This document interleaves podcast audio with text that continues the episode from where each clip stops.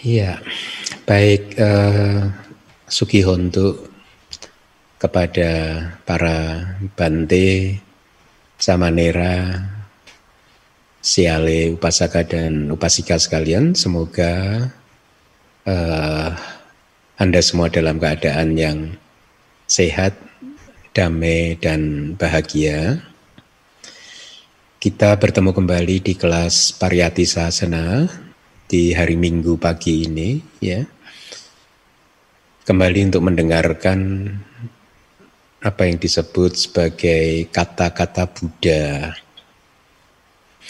atau bahasa palinya Buddha wacana itu ya, kata-kata Buddha. Kata-kata Buddha yang ada baik yang ada di dalam Tipitaka maupun juga kata-kata Buddha yang ada di dalam kitab komentar ya atau bahkan kitab sub komentar. Poin ini jarang dipaham, ah, banyak yang masih tidak bisa mem belum memahami dengan benar dengan anggapan bahwa kata-kata Buddha itu hanya ada di dalam Tipitaka saja gitu. Tapi seperti yang sudah eh, sering Anda dengarkan di dalam pembahasan di kelas Pariyati Sasana ini, Bahkan ketika kita mempelajari kitab komentar pun sering kali ada diselipkan kata-kata Buddha yang tidak terekam atau terdapat di dalam Tipitaka ya. Dan itulah mengapa saya teringat dengan guru Winaya saya di Myanmar dulu, saya do mengatakan bahwa Sesungguhnya tradisi kata-kata atau kitab komentar dan subkomentar ini sudah eksis bahkan sejak zaman Buddha Gotama masih hidup.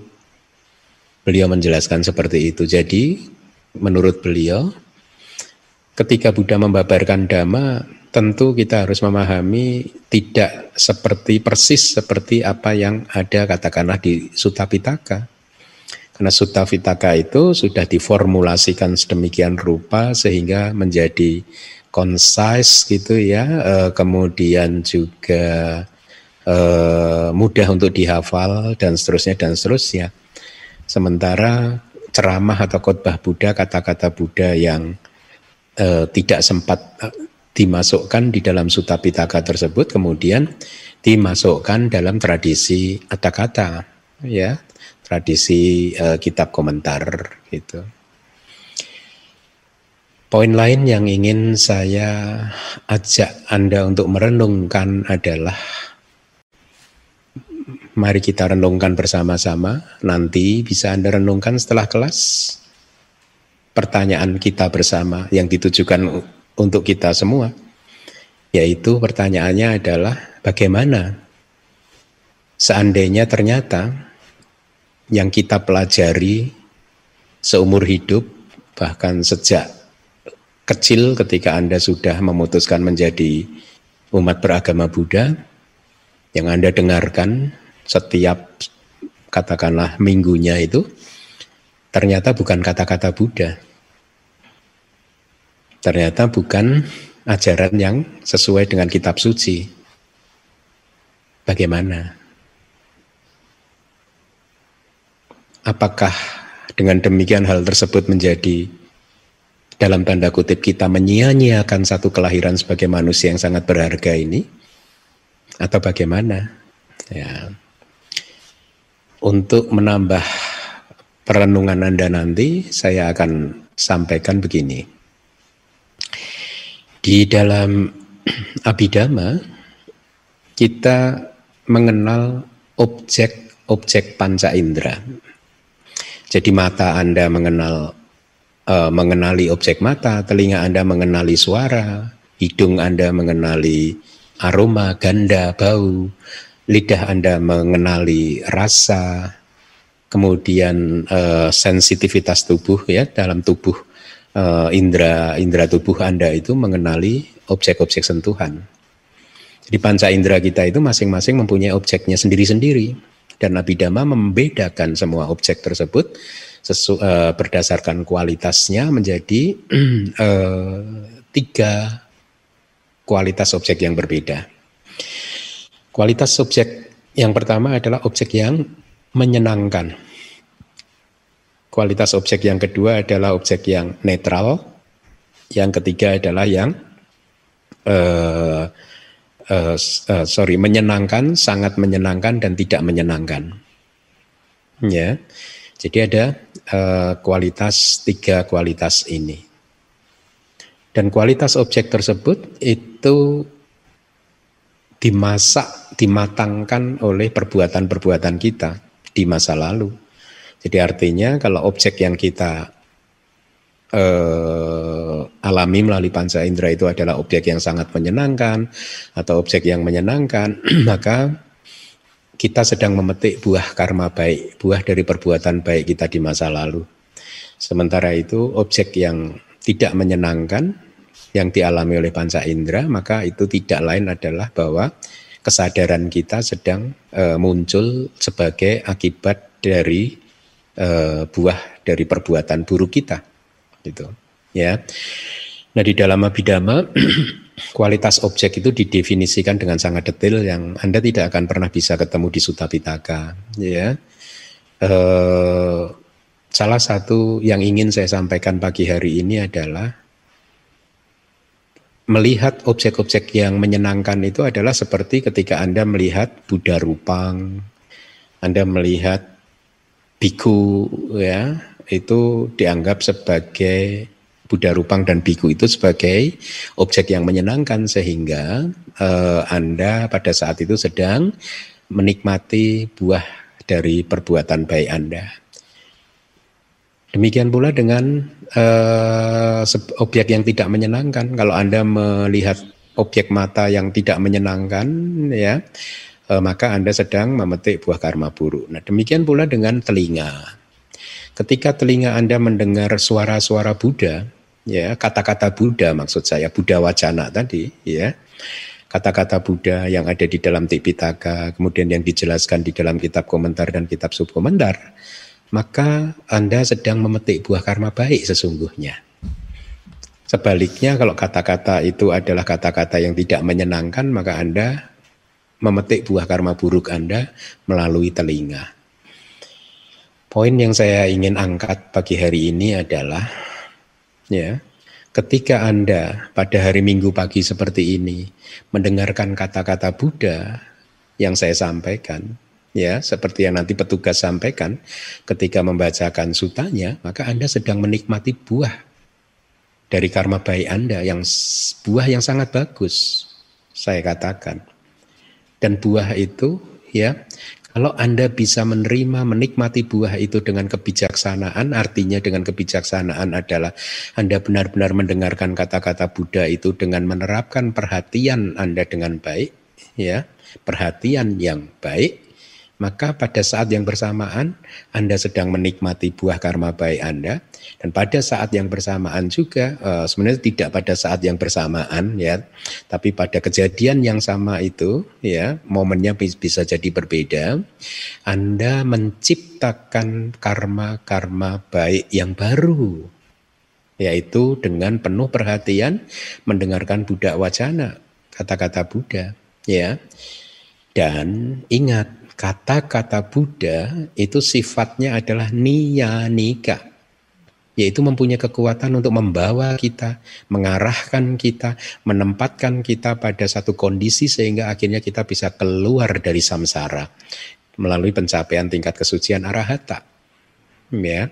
Contoh yang bagus adalah selalu saya ulang-ulang 500 kelelawar yang mendengarkan Buddha wacana kata-kata Buddha yaitu ketika seorang biku tinggal di dalam gua mengulang uh, abidama dan 500 kelelawar itu mendengarkan dengan penuh rasa tertarik dan efeknya seperti yang tadi saya katakan nianika membawa kelelawar-kelelawar itu keluar dari samsara gitu. bukankah ini adalah sesuatu yang kita idam-idamkan bersama ya. Lalu kembali lagi ke dalam pertanyaan ke pertanyaan yang untuk direnungkan tadi. Bagaimana seandainya ternyata sejak kecil yang Anda dengarkan itu bukan Buddha wacana, bukan kata-kata Buddha, ya. Bukankah itu adalah satu hal yang merugi? Kalau memang ternyata benar, waktu masih ada, kesempatan masih ada, cari di mana ada kata-kata Buddha dibabarkan, di situ Anda dengarkan dengan penuh perhatian, ya. Baik, itu prolog dari saya. Uh, pagi hari ini kita akan melanjutkan uh, pembahasan suta yang sama yaitu Witaka Santana Suta, khotbah tentang penghentian bentuk-bentuk pikiran yang tidak baik atau yang jahat ya. Anda sudah belajar banyak di dua kelas yang lalu ya Suta ini sangat bagus dan saya harap Anda mulai mendapatkan metode atau cara atau bisa menerapkan strategi bagaimana memurnikan batin Anda. Dalam artian memurnikan itu adalah membuat batin Anda itu senantiasa berada dalam keadaan yang baik ya e, membuat batin Anda bebas dari kilesa, dari kotoran batin di dalam kehidupan sehari-hari. Meskipun suta ini diajarkan Buddha untuk para biku yang sedang berlatih untuk mencapai jana, tetapi suta ini sangat praktikal ya. Bisa Anda terapkan di dalam kehidupan sehari-hari. Baik, mari kita dengarkan uh, sutanya. Saya minta petugas untuk membacakan sutanya. Terima kasih. Seandainya, wahai para biku, ketika dia berusaha untuk melupakan dan tidak memperhatikan pikiran-pikiran tersebut pun, pikiran-pikiran yang jahat dan tidak baik yang terkait dengan hasrat, kebencian, dan juga delusi masih saja muncul pada biku tersebut. Wahai para biku, maka dia harus memperhatikan penghentian formasi-formasi pikiran dan dari pikiran-pikiran tersebut.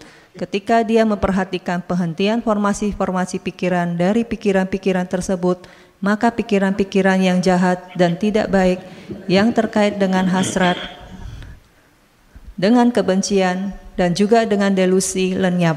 Mereka pulang ke rumahnya dengan hilangnya mereka, batin hanya secara internal, kuku, hening, menyatu dan terpusat. Seperti halnya wahai para biku, seorang laki-laki yang berjalan dengan cepat, pikiran yang demikian muncul padanya. Mengapa saya harus berjalan dengan cepat? Bagaimana seandainya saya berjalan perlahan-lahan saja, dia pun berjalan perlahan-lahan. Pikiran yang demikian muncul padanya. Mengapa saya harus berjalan perlahan-lahan? Bagaimana seandainya saya berdiri saja? Dia pun berdiri. Pikiran yang demikian muncul padanya. Mengapa saya harus berdiri? Bagaimana seandainya saya duduk saja? Dia pun duduk. Pikiran yang demikian muncul padanya. Mengapa saya harus duduk? Bagaimana seandainya saya berbaring saja? Dia pun berbaring. Demikianlah, wahai para biku, Laki-laki tersebut setelah menghindari setiap sikap tubuh yang lebih kasar, dia pun mengarah pada sikap tubuh yang lebih lembut. Demikian pula halnya, wahai para biku, ketika dia memperhatikan penghentian formasi-formasi pikiran dari pikiran-pikiran tersebut, maka pikiran-pikiran yang jahat dan tidak baik yang terkait dengan hasrat, dengan kebencian, dan juga dengan delusi lenyap. Mereka pulang ke rumahnya dengan hilangnya mereka, batin hanya secara internal, kukuh, hening, menyatu, dan terpusat. Seandainya, wahai para biku, ketika dia memperhatikan penghentian formasi-formasi pikiran dari pikiran-pikiran tersebut pun, pikiran-pikiran yang jahat dan tidak baik yang terkait dengan hasrat, kebencian, dan juga delusi masih saja muncul pada biku tersebut. Wahai para biku, maka dengan mengatupkan gigi-gigi dan lidah yang menyentuh langit-langit mulut, dia harus menangkap, menundukkan dan menghancurkan batin dengan batin. Ketika dengan gigi-giginya saling menekan dan lidah yang menyentuh langit-langit mulut, dia menangkap, menundukkan dan menghancurkan batin dengan batin, pikiran-pikiran yang jahat dan tidak baik yang terkait dengan hasrat, kebencian dan juga delusi lenyap mereka pulang ke rumahnya. Dengan hilangnya mereka, batin hanya secara internal, kukuh, hening, menyatu, dan terpusat. Seperti halnya wahai para biku, seorang laki-laki yang kuat menangkap dengan mencengkeram kepala, leher atau bahu seorang laki-laki yang lebih lemah, menundukkan dan menghancurkannya. Demikian pula halnya wahai para biku, Ketika dia memperhatikan penghentian formasi-formasi pikiran dari pikiran-pikiran tersebut pun, pikiran-pikiran yang jahat dan tidak baik yang terkait dengan hasrat, kebencian, dan juga delusi masih saja muncul pada biku tersebut. Maka, wahai para biku, dengan gigi-giginya yang saling menekan dan lidah yang menyentuh langit-langit mulut, dia harus menangkap, menundukkan, dan menghancurkan batin dengan batin ketika dengan gigi-giginya saling menekan dan lidah yang menyentuh langit-langit mulut, dia menangkap, menundukkan, dan menghancurkan batin dengan batin. Pikiran-pikiran yang jahat dan tidak baik yang terkait dengan hasrat, kebencian, dan juga delusi lenyap. Mereka pulang ke rumahnya. Dengan hilangnya mereka, batin hanya secara internal, kuku, hening, menyatu, dan terpusat. Wahai para biku, Ketika seorang biku memperhatikan sebuah citra yang dikarenakan oleh citra tersebut, pikiran-pikiran yang jahat dan tidak baik yang terkait dengan hasrat, kebencian, dan juga delusi muncul. Oleh karena itu, maka, wahai para biku, dia harus memperhatikan citra yang terkait dengan dhamma yang baik yang lain dari citra tersebut. Ketika dia memperhatikan citra yang terkait dengan dhamma yang baik yang lain dari citra tersebut, maka pikiran-pikiran yang jahat dan tidak baik yang terkait dengan hasrat, dengan kebencian, dan juga dengan delusi lenyap. Mereka pulang ke rumahnya. Dengan hilangnya mereka, batin hanya secara internal, kuku, hening, menyatu, dan terpusat.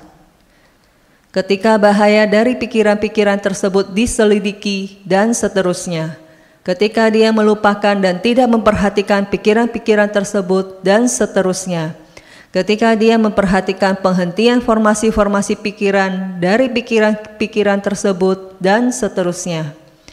Ketika dengan gigi-giginya saling menekan dan lidah yang menyentuh langit-langit mulut, dia menangkap, menundukkan, dan menghancurkan batin dengan batin, pikiran-pikiran yang jahat dan tidak baik yang terkait dengan hasrat, kebencian, dan juga delusi lenyap. Mereka pulang ke rumahnya. Dengan hilangnya mereka, batin hanya secara internal, kukuh, hening, menyatu, dan terpusat. Wahai para biku, biku ini dikatakan sebagai seorang yang menguasai jalan aliran pikiran.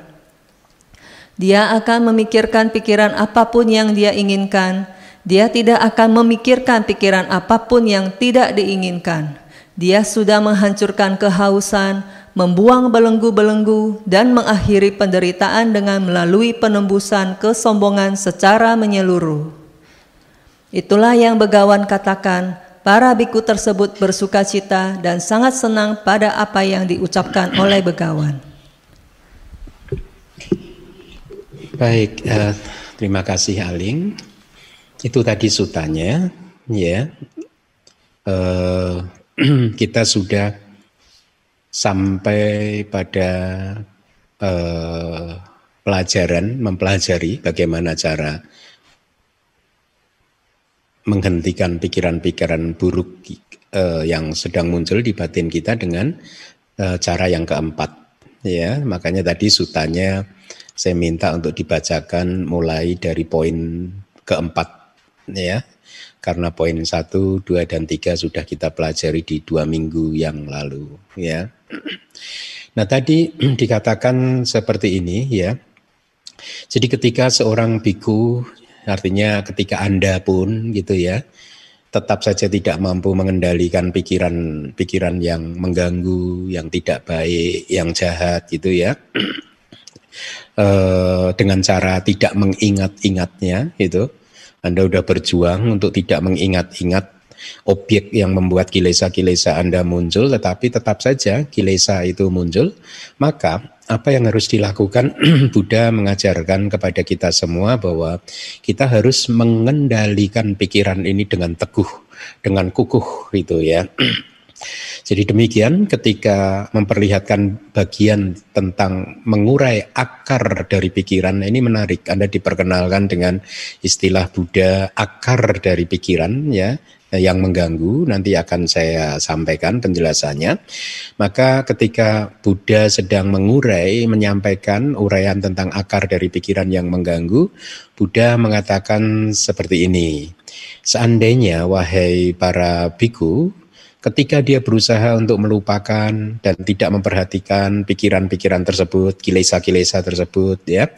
Tetap saja pikiran yang jahat dan tidak baik yang terkait dengan hasrat atau loba, kebencian, dosa, moha, delusi masih saja muncul pada biku tersebut, maka dia harus memperhatikan penghentian formasi-formasi pikiran dari pikiran-pikiran tersebut kalau Anda membaca sutanya hanya seperti itu tentu sulit kan memahami ya apa yang dimaksud dengan menghentikan formasi-formasi dari pikiran tersebut itu. Itulah mengapa sekali lagi mempelajari Tripitaka, mempelajari Tikpitaka itu harus dengan kitab komentar dan subkomentar. Mempelajari Tikpitaka tanpa penjelasan dari kitab komentar dan kitab subkomentar itu boleh dikatakan mustahil ya.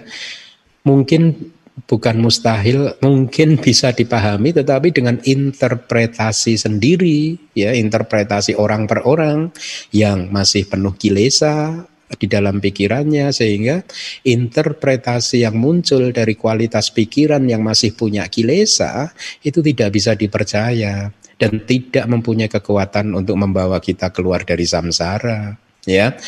Hanya Buddha wacana yang mempunyai kekuatan tersebut ya. Nah, jadi di dalam kalimat harus memperhatikan penghentian formasi-formasi pikiran dari pikiran-pikiran tersebut ya. Dari pikiran-pikiran yang mengganggu tadi yang jahat dan tidak baik itu ya. Dijelaskan seperti ini. Maksud dari formasi adalah di sini adalah damak-damak yang menyusun, yang membentuk pikiran-pikiran yang mengganggu tadi. Jadi pikiran yang mengganggu atau kilesa itu sebenarnya adalah sangkara ya, sesuatu yang dibentuk oleh sesuatu yang lain gitu ya.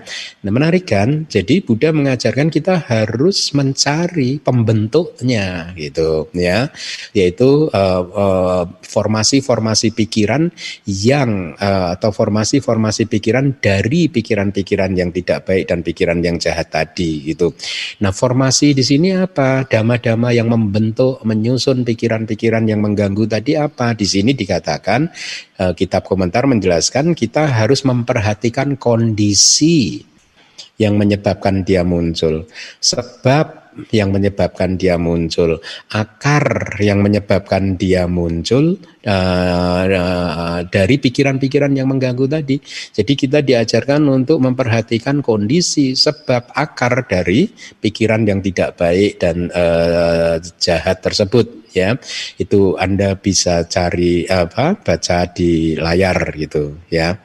Nah, uh, berhenti di sini uh, adalah penghentian gitu ya. Artinya berhenti di sini adalah penghentian. Penghentian untuk formasi-formasi pikiran yang mengganggu itu adalah eh, penghentian formasi formasi pikiran-pikiran yang mengganggu. Jadi itu penjelasan dari kitab komentar. Jadi penghentian untuk formasi-formasi pikiran yang mengganggu artinya apa? Penghentian kondisi sebab akar dari pikiran yang mengganggu tadi. Itu yang harus kita perhatikan. Jadi ketika kilesa itu muncul, kita harus memperhatikan kondisinya, sebabnya, akarnya ya. Nah, pikiran yang mengganggu itu telah muncul ditanyakan kitab komentar memberi petunjuk begini, apa sebabnya pikiran ini muncul, kilesa ini muncul, apa kondisinya sehingga uh, pikiran yang mengganggu ini muncul. Terus kemudian uh, apa apa uh, kondisi sebab akarnya begitu. Ketika berpikir demikian, maka kata kitab komentar akar dari pikiran-pikiran yang mengganggu tersebut dan akar dari akarnya itu tadi juga harus diperhatikan oleh seorang yogi. Memang ini adalah ketika kita berwipasana sih sesungguhnya ketika kita hendak merealisasi pengetahuan wipasana yang kedua, biasanya kita akan diinstruksikan untuk selalu melihat uh, sebab dan kondisi dari kemunculan dari segala sesuatu gitu. Akan diminta untuk terus mundur sebab dan kondisi ini ketika kita sudah melihatnya sendiri melalui kebijaksanaan kita di dalam meditasi wipasana, maka kita juga akan diminta untuk mengamati bahwa sebab dan kondisi ini juga muncul karena sebab dan kondisi sebelumnya begitu. Jadi akan tertarik ke mundur ke belakang, mundur ke belakang bahkan bisa sampai ke kehidupan, kehidupan yang lampau dan itulah mengapa biasanya yogi yang sudah berwipasana dan merealisasi minimal sampai sangkarupekanya nah maka uh, akan terjadi perubahan di dalam uh, kualitas kehidupan dia, uh, kepribadian dia, cara berpikir dia itu berubah sebagai dampak efek positif dari pengetahuan-pengetahuan wipasana yang sudah dia dapatkan atau sudah dia realisasi gitu. Nah, kitab komentar juga begitu. Ketika akar kondisi sebab itu sudah ketemu, kita pun diminta untuk melihat akar sebab kondisi dari akar itu tadi begitu. Untuk mengetahui bahwa segala sesuatu itu sesungguhnya adalah fenomena yang eh, terikat pada hukum sebab dan akibat. Kondisi untuk pikiran yang mengganggu atau pikiran yang tidak baik, pikiran yang jahat, yaitu artinya gini, uh, uh, kitab komentar menjelaskan sebenarnya pikiran atau kilesa, kilesa tertentu yang muncul ini kondisinya apa. Kemudian uh, kata mengatakan begini, kondisinya adalah perhatian yang tidak bijaksana, ayoniso manasikara terhadap citra yang indah terhadap citra. Citra yang indah itu artinya gambaran mental yang uh, indah ya. Misal kalau di Anggutara Nikaya itu ada gambaran mental yang paling indah buat laki-laki ya gambaran mental seorang perempuan. Demikian pula gambaran mental seorang perempuan yang paling indah ya gambaran mental seorang laki-laki gitu ya. Nah, kalau Anda sedang eh, batin Anda sedang menangkap objek berupa citra yang indah dan lain-lain.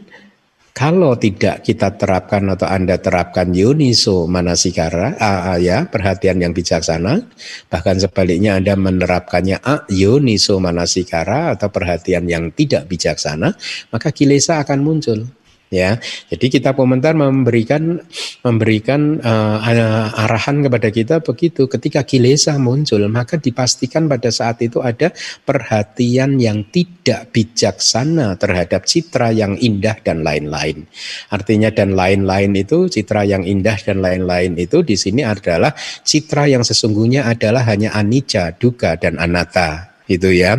Jadi dengan kata lain sesungguhnya di dalam kehidupan sehari-hari Anda diajarkan untuk terus-menerus menerapkan yoniso manasikara.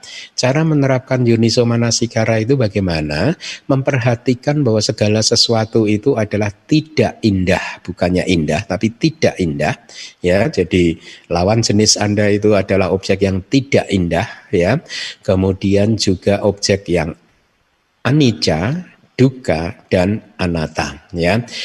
Nah, ketika kita menerapkan perhatian yang seperti itu dan mengerti bahwa kilesa itu muncul karena adanya perhatian yang tidak bijaksana, maka pikiran-pikiran yang buruk atau kilesa-kilesa tersebut pun akan berhenti. Demikianlah yang dimaksud dengan penghentian formasi-formasi pikiran-pikiran yang mengganggu yaitu penghentian persepsi yang terdistorsi. Jadi menarik ya. Coba Anda renungkan, saya akan jelaskan pelan-pelan. Ketika kilesa itu muncul, ya kilesa apa saja muncul, ya, maka Anda di metode yang keempat itu disarankan untuk melihat akar sebab dan kondisi dari munculnya kilesa itu. Dan tadi dikatakan akar sebab dan kondisi dari kemunculan kilesa itu adalah perhatian yang tidak bijaksana terhadap objek-objek mental atau objek panca indera ya. Lebih tepat sebenarnya objek mental karena objek panca indera itu hanya dialami sangat cepat sekali dan kemudian ketika sudah proses melalui panca indera itu selesai kita tarik ke mental kita, kita tarik objek tersebut ke batin kita, ke pikiran kita gitu. Nah, jadi sebab akar dan kondisinya adalah perhatian yang tidak bijaksana terhadap objek yang uh, sebenarnya tidak indah kita anggap indah, yang sebenarnya anicca kita anggap kekal, yang sebenarnya duka kita anggap itu adalah kebahagiaan, yang sebenarnya itu adalah bukan diri, bukan roh kita anggap itu adalah diri atau roh ya. Nah, dikatakan seperti itu, maka ketika kita men, uh, menerapkan perhatian yang bijaksana, pada saat itu pikiran uh, formasi formasi pikiran tersebut tadi berhenti, ya. Artinya uh, damak-damak yang membentuk pikiran-pikiran yang tidak baik itu berhenti. Kalau formasi-formasinya itu berhenti sebab dan kondisinya berhenti maka kilesa pun juga berhenti tidak akan uh, berlangsung lagi di dalam pikiran Anda. Nah, kita komentar menjelaskannya, penghentian tersebut sesungguhnya yang terjadi adalah kita menghentikan persepsi kita yang terdistorsi atau bahasa palinya sanya wipalasa. Persepsi yang terdistorsi itu artinya persepsi yang terjungkir balik yang berkebalikan. Kita melihat sesuatu sebagai kebalikan dari realitas yang ada. Dalam arti lain, dalam arti uh, dengan kata lain sesungguhnya realitas apa pun di dalam alam semesta ini ada empat uh, cirinya yaitu Aksuba tidak indah, anicca tidak kekal, duga penderitaan dan anatta bukan diri ya. Tetapi persepsi kita, persepsi pudujana sering kali terdistorsi, terjungkir balik, ada pemutar balikan, ada kesesatan, kesesatan persepsi yang menganggap sesuatu yang tidak indah sebagai indah, yang tidak kekal sebagai kekal, yang duka sebagai suka, yang anatta sebagai atta gitu ya. Jadi menarik ya. Jadi ketika Anda memperhatikan semua itu tadi citra-citra tadi itu dengan Yuniso Manasikara, maka persepsi yang terdistorsi akan uh, berhenti dan akibatnya maka batin pun menjadi sehat kembali kusala kembali ya, menjadi baik kembali dan kilesa tidak muncul. Itulah mengapa ada kata acarya atau guru atau kata berkata begini, akar dari pikiran-pikiran yang mengganggu tersebut dan akar dari akarnya itu tersebut itu harus diperhatikan oleh seorang yogi. Jadi tidak berhenti pada akar kondisi dari pikiran yang mengganggu, tetapi juga akar kondisi juga dari akar dan kondisi tersebut. Ya, itu yang tadi saya katakan. Kalau di dalam meditasi vipassana kita diminta untuk tarik ke belakang terus begitu. Nah, tadi di Suta juga uh, disampaikan oleh Buddha begini, ketika pikiran yang mengganggu itu muncul pada saat seorang biku berjalan cepat, maka seorang biku atau biku tersebut disarankan untuk merenungkan begini. Apa tujuannya? Mengapa saya harus berjalan cepat? Itu, ya. E, kemudian dia berpikir seperti ini. Untuk alasan apa saya sesungguhnya harus berjalan cepat? Kemudian dia berpikir lagi, bagaimana seandainya saya berjalan perlahan-lahan saja. Jadi lihat, selalu uh, menginvestigasi pikiran kita dan itu sangat praktikal. Anda bisa terapkan di dalam kehidupan sehari-hari itu. Saya sering mempraktekannya hal seperti itu dan saya merasa itu sangat baik dan positif bagi batin saya gitu. Uh, bisa menjaga batin ini tetap uh, membentengi dari kilesa-kilesa gitu. Jadi karena dia mempertanyakan hal tersebut, kenapa harus berjalan dengan cepat dan seterusnya, maka dia akan berpikir kalau begitu daripada berjalan cepat kilesanya malah muncul, tergesa-gesa kilesanya malah muncul. Kalau begitu, saya berjalan lambat saja. Ya, begitu. Jadi dia mulai tahu akar dari permasalahannya. Oh, ini kilesa muncul karena berjalan cepat. Berarti saya hentikan saja. Saya ganti berjalan lambat gitu. Akhirnya dia pun berjalan secara perlahan-lahan gitu ya. Dan itu terjadi setelah dia berpikir seperti itu tadi ya, bahwa buat apa sih berjalan cepat sesungguhnya gitu. Jadi itulah metode yang diajarkan di dalam uh, suta maupun kitab komentarnya dan itu berlaku dalam konteks apa pun. Ketika kilesa Anda muncul, maka Anda amati pikiran Anda. Ketika sudah ketemu akar kondisi penyebabnya, Anda tanyakan, emangnya harus begini? Ya, kenapa saya harus begini? Apakah saya tidak bisa mengambil yang lain? Misalkan seperti itu. Kalau saya begini terus kan kilesa muncul terus. Oleh karena itu saya harus hentikan yang ini, saya akan ganti yang lain. Nah begitu ya. Jadi kemudian dari kitab komentar begini, saat laki-laki tersebut atau biku tersebut berjalan dengan cepat, itu adalah perumpamaan seperti uh, saat kehadiran pikiran biku tersebut yang tidak baik. Itu perumpamaan ya. Jadi ketika kilesa muncul diumpamakan seorang biku yang sedang berjalan cepat tadi atau seorang laki-laki yang sedang berjalan cepat gitu. Kemudian saat dia memutuskan untuk berjalan perlahan-lahan dan akhirnya dia berjalan perlahan-lahan itu adalah perumpamaan pada saat dia sudah sudah uh, dia akan memutus proses pikiran yang tidak baik atau proses pikiran yang mengganggu ya dengan menggantinya begitu ya. Nah, uh, paham ya karena tadi dia menginvestigasi dan memahami bahwa akar sebab kondisi dari pikiran yang mengganggu dia adalah karena berjalan cepat. Oleh karena itu dia putus sebab dan kondisi itu dia hentikan dan dia ganti dengan berjalan perlahan-lahan. Paham ya? Nah, kemudian juga demikian tadi di sutanya. Saat dia berdiri itu uh, itu adalah sesungguhnya uh, tadi di suta ada kan kalau dia ini ada dia berdiri begitu ya. Itu sesungguhnya kitab komentar menjelaskan adalah perumpamaan saat turunnya kesadaran pada subjek meditasi awal. Kemarin di kelas Abidama kita sudah mempelajari terminologi subjek meditasi awal ya, yaitu itu mirip dengan parikama eh, eh, kamadana ya. Jadi subjek meditasi pendahuluan atau persiapan ketika proses pikiran yang mengganggu telah berakhir. Jadi ketika dia ber, berjalan perlahan-lahan tadi dia sedang menghentikan pikiran yang mengganggu atau kilesanya, kemudian dia berdiri itu adalah perumpamaan saat turunnya kesadaran dia pada subjek meditasi awal. Ketika dia duduk itu adalah perumpamaan saat dia mencapai ke arahatan atau buah. Jadi istilah arahat atau kearahantaan itu adalah eh, istilah untuk arahata pala atau buah arahata ya. Jadi buah arahata dicapai setelah mengembangkan wipasana ya. Saat dia berbaring adalah seperti saat dia melewati hari dengan pencapaian buah dengan nibbana sebagai objeknya. Itu mungkin adalah ketika seorang anagami atau seorang arahat di sini ya, ya sedang menikmati pala sama pati atau pencapaian buah ya. Jadi sering kali para arahat, para anagami juga ketika merasakan uh, apa kehidupan ini apa uh, supaya bisa terbebas dari beban pancakanda, maka beliau akan masuk dalam uh, pencapaian meditatif yang disebut pala samapati atau pencapaian uh, buah begitu.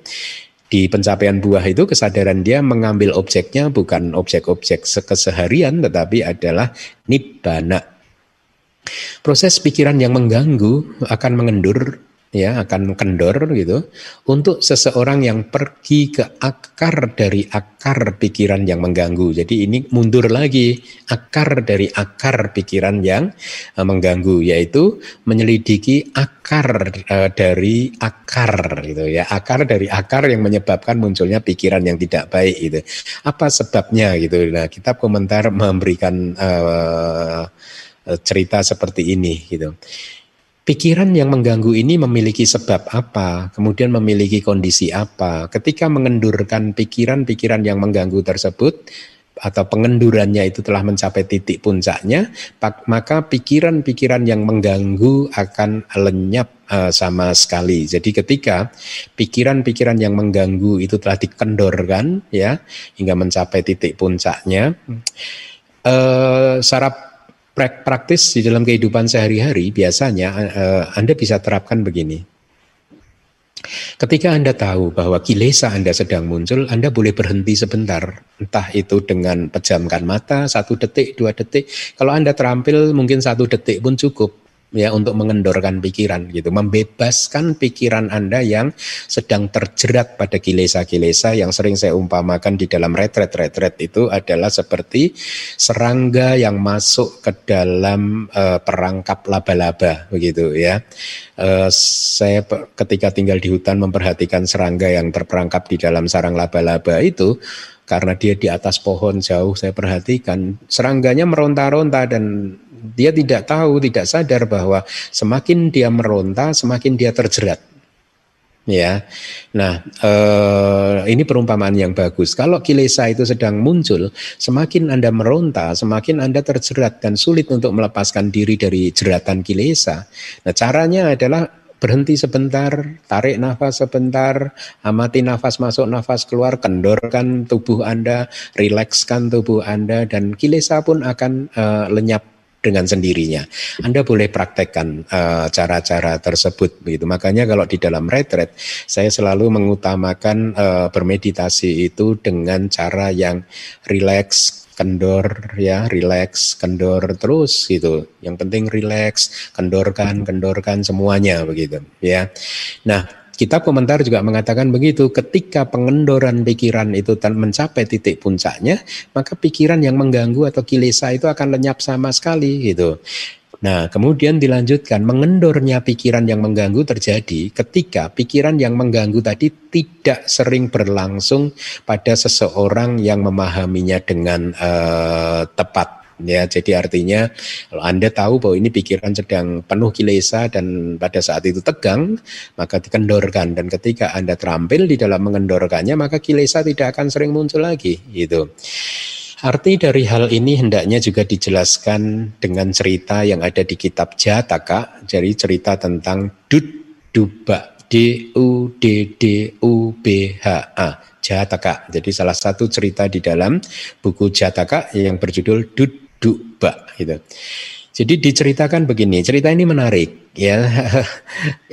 Anda akan akan akan uh, akhirnya nanti setelah mendengarkan cerita ini akan mengerti bahwa memang Buddha Gotama itu manusia yang luar biasa ya sama Sang Buddha itu manusia yang sempurna. Kenapa? Karena bahkan di dalam kehidupannya sebagai binatang pun eh, beliau ini bodhisatta ini kebijaksanaannya pun sudah sangat bagus begitu ya. Seperti cerita ini. Jadi di Dut Duba Jataka ini diceritakan bahwa buah maja ada sebuah maja yang telah matang setelah dipotong dari tangkai, tangkai pohonnya, kebetulan ada yang salah satu yang jatuh persis di dekat telinga seekor kelinci yang sedang tertidur di bawah pohon maja tersebut. Karena suara tersebut, dia bangkit dengan persepsi atau pikiran demikian, oh bumi sedang hancur, mengalami gempa bumi dan sebentar lagi hancur. Ini persepsi yang keliru dari kelinci, seekor kelinci. Sebenarnya di kitab subkomentarnya dijelaskan kenapa demikian, ya karena telinga kelinci itu uh, besar sekali, membuka dan kebetulan lubangnya juga besar dan kebetulan buah majaknya itu jatuh persis di depan lubang telinganya itu. Sehingga dia kaget dan dia berpikir keliru, dianggapnya ada gempa bumi dan bumi akan hancur. Dan dia pun kemudian berlari, ya, bangun, bangkit dari tidurnya dan langsung berlari tunggang langgang seperti itu. Akibatnya juga eh, binatang-binatang yang berkaki empat yang lainnya pun yang ada di dekat dia juga ikut berlari ketika melihat dia berlari tadi. Nah pada waktu itu Bodhisatta ya yang kemudian menjadi pangeran Siddhartha menjadi atau terlahir sebagai seekor singa gitu dia berpikir, beliau berpikir ya, bumi ini hancur di akhir dari kalpa. Lo lihat, seekor singa bisa berpikir seperti itu, gitu ya. Dia tahu, dia tahunya dari mana? Ya dari kehidupan-kehidupan lampaunya dia udah sering mendengarkan dhamma, udah sering mendengarkan ajaran, maka dia bahkan memori itu teringat ketika beliau masih uh, terlahir sebagai seekor singa. Bumi ini hancur di akhir kalpa. Di tengah-tengah kalpa tidak ada kehancuran bumi. Jadi dia dia menggunakan uh, penyelidikannya, wimangsanya, kebijaksanaannya gitu. Oke, saya akan menyelidikinya dengan seksama setelah mencari akar dari akarnya, eh, gitu di kitab komentar atau di cerita Jataka, ya. Jadi lihatlah eh, bagaimana kebijaksanaan beliau pun sudah uh, cukup bagus ketika beliau terlahir sebagai seekor uh, singa. Dan cerita tadi juga menjadi teladan bagi kita yaitu apa untuk jangan mudah percaya pada apa pun gitu ya. Gunakanlah kebijaksanaan kita ya. E, itulah mengapa kita harus berpengetahuan ya. Itulah mengapa Anda harus benar-benar menguasai kitab suci supaya bisa berpikir yang sound, yang rasional ya.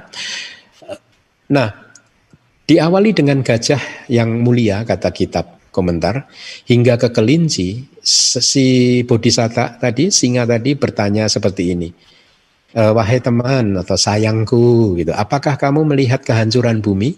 Kelinci berkata iya wahai raja. Jadi e, dia adalah raja hutan ya. Singanya berkata ayo wahai teman tunjukkanlah mana bumi yang hancur. Kemudian kelincinya menjawab saya tidak bisa wahai tuan Hai teman, ayo jangan takut, tunjukkan gitu. Setelah menangkap kelinci dengan menggunakan cara yang lembut, eh, uh, singa tersebut pergi. Kelinci yang berdiri tidak jauh dari sebuah pohon berkata begini, Semoga hal ini menjadi berkat bagi Anda di tempat di mana saya tinggal mengeluarkan suara. Jadi ketika dia tidur tadi, dia berpikir bahwa suara itu muncul dari bumi. Saya pun tidak tahu itu suara apa. Saya juga tidak tahu kenapa uh, tempat ini mengeluarkan suara. Demikian kata kelincinya. Kemudian Bodhisatta berkata kepada kelinci, kamu tetap di sini saja. Demikian setelah pergi ke bawah pohon, melihat tempat di mana kelinci berbaring, kemudian dia juga melihat buah maja yang terjatuh di dekatnya, Bodhisatta melihat ke atas pohon gitu dan melihat cabang pohon. Setelah melihat dia berkata di dalam hati, kelinci itu tidur di sini. Ketika dia tertidur, buah maja ini jatuh persis di dekat telinganya dengan menimbulkan suara. Jadi, karena persepsinya yang seperti ini, bumi ini hancur, dia berlari ya karena persepsinya dia sendiri. Itu. Makanya menarik kan uh, di ceramah-ceramah di DBS saya beberapa kali mengupas bahwa persepsi kita itu sering kali tidak bisa dipercaya. Maka hati-hatilah mempercayai pikiran Anda sendiri, mempercayai pikir, uh, persepsi Anda sendiri karena sering kali keliru gitu. Jangan dipercaya mentah-mentah. Dan kitab komentar juga begitu.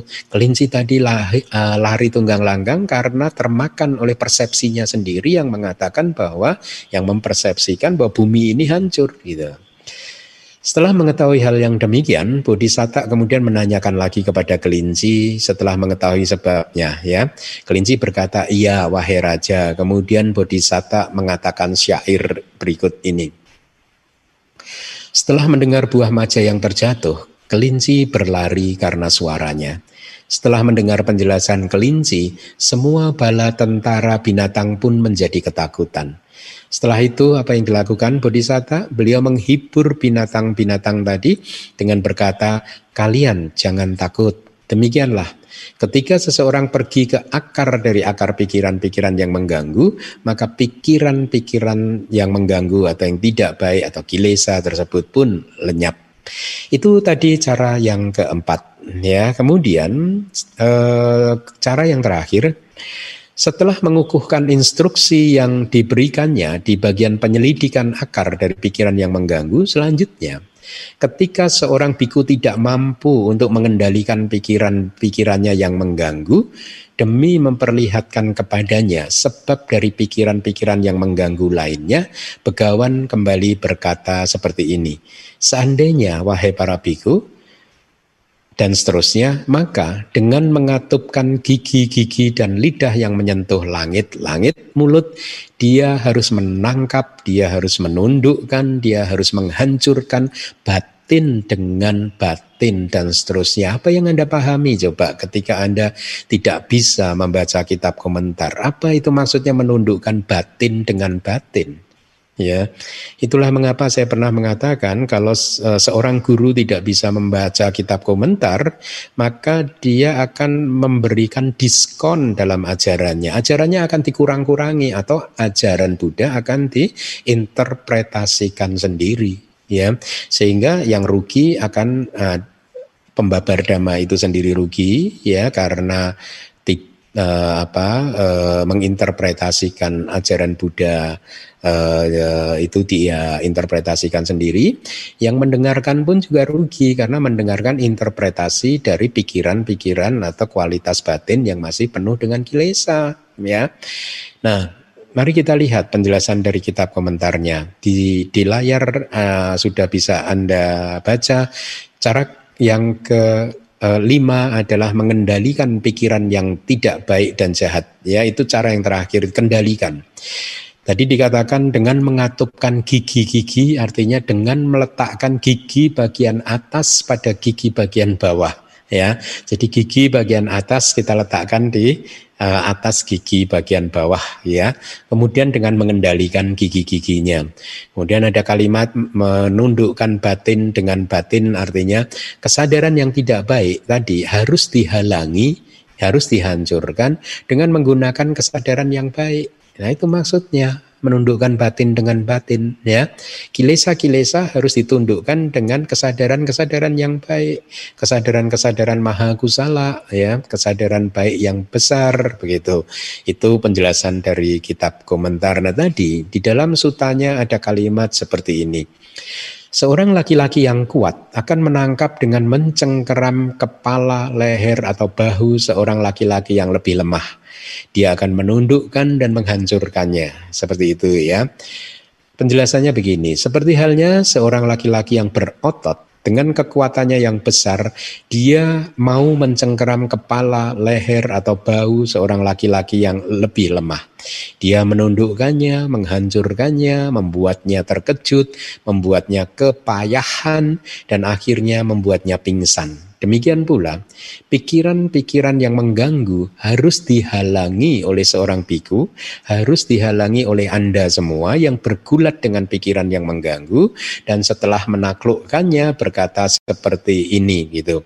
Ya seolah-olah pegulat atau atau petarung begitu ya. Setelah lawannya ditundukkan dia dia bertanya kamu itu siapa? gitu. Dan saya ini siapa? begitu. Itu hanya perumpamaan ya.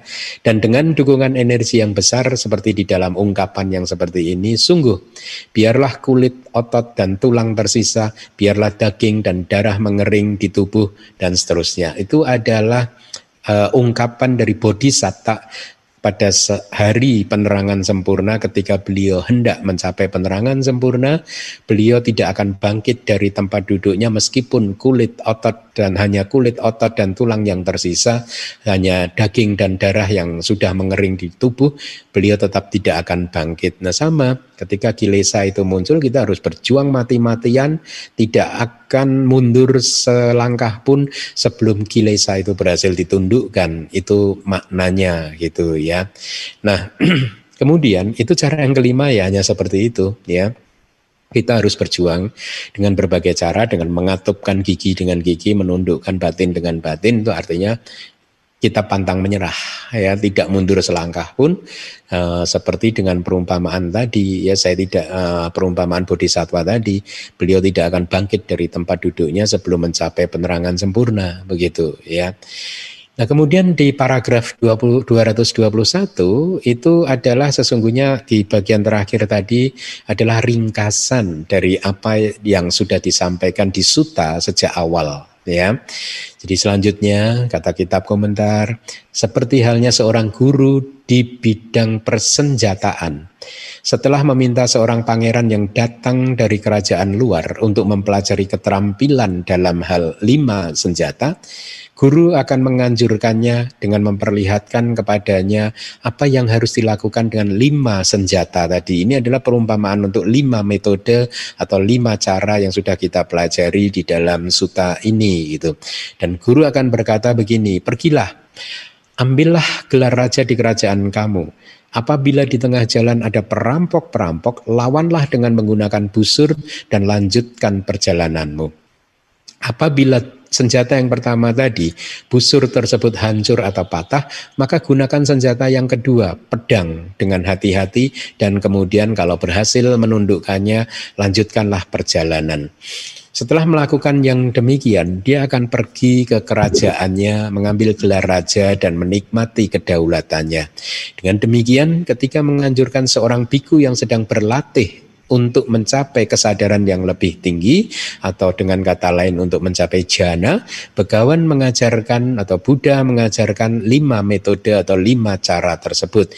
Yang pertama, saya ulangi untuk merefresh ingatan Anda, apabila pikiran yang tidak baik itu muncul di tengah-tengah latihan Anda atau di dalam kehidupan sehari-hari, maka setelah kukuh di dalam instruksi yang diberikan di bagian citra yang lain, artinya Anda memperhatikan citra yang lain, lain, Anda harus mengendalikan pikiran supaya tetap baik, tetap positif gitu.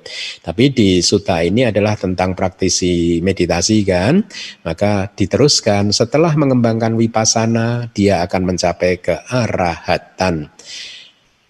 Metode yang kedua, ketika dia tidak mampu untuk mengendalikannya di sana, maka setelah kukuh di dalam instruksi yang diberikan di bagian bahaya, ya kalau Anda masih ingat, cara kedua adalah menginvestigasi bahwa pikiran yang yang tidak baik ini berbahaya gitu ya. Maka setelah tahu bahayanya mereka bisa mengendalikannya. Setelah pikiran terkendali, mereka bisa mengembangkan wipasana dan akhirnya akan mencapai tingkat kesucian arahata atau mencapai buah arahata. Ketiga, ketika dia tidak mampu untuk mengendalikannya di sana dengan cara melihat bahaya tadi, maka setelah kukuh di dalam instruksi yang diberikan di bagian melupakan, ya, lupakan saja pikiran tersebut gitu, mereka akan bisa mengendalikan pikirannya dan setelah pikirannya terkendali sama, dia akan mengembangkan wipasana dan akhirnya mencapai tingkat kesucian arahat. Cara yang keempat ketika dia tidak mampu untuk mengendalikannya di sana dengan cara yang ketiga tadi maksudnya maka setelah kukuh di dalam instruksi yang diberikan di bagian kehancuran akar dari pikiran yang mengganggu mereka bisa mengendalikan pikirannya dan setelah itu mereka bisa mengembangkan wipasana dan akhirnya mencapai tingkat kesucian kearahantaan.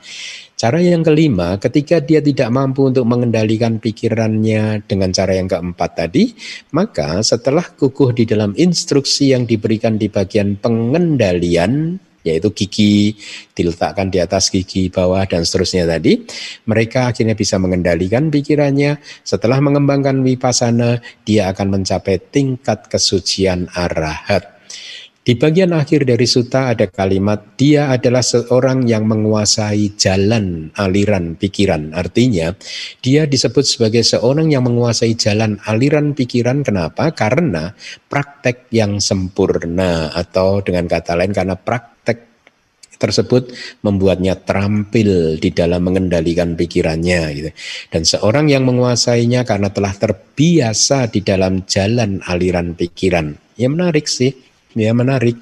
Bagaimana eh, bahkan ketika seseorang belum mencapai maga dan palak pun ketika seseorang itu bisa mencapai sangkarupe nyana pengetahuan wipasana eh, tentang keseimbangan terhadap semua formasi maka eh, karakter sifat dia berubah seperti yang tadi saya sampaikan di awal begitu ya. Eh, makanya wipasana ya itu eh, apa sangat hmm, apa desirable. Ya saya sangat menganjurkan umat setiap tahun ambillah retret satu kali ya 10 hari ya. Usahakan supaya kehidupan Anda kelahiran Anda sebagai manusia kali ini tidak Anda sia-siakan ya. Nah mari kembali lagi ke topik ya. Jadi orang yang uh, seseorang yang sudah bisa mengendalikan pikirannya seperti itu tadi ya uh, akan uh, bisa mengelola kehidupannya dengan nyaman. Ya sungguh sebelumnya orang ini tidak mampu memikirkan pikiran yang dia ingin pikirkan. Menarik nih ya.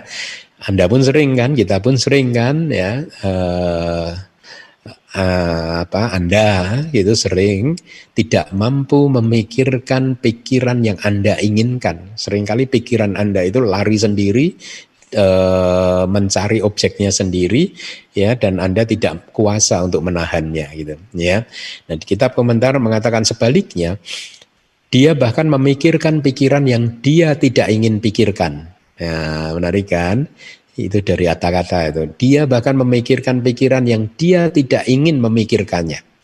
Akan tetapi sekarang karena dia telah menjadi seorang yang menguasai jalan aliran pikiran, maka dia memikirkan hanya pikiran yang dia ingin pikirkan.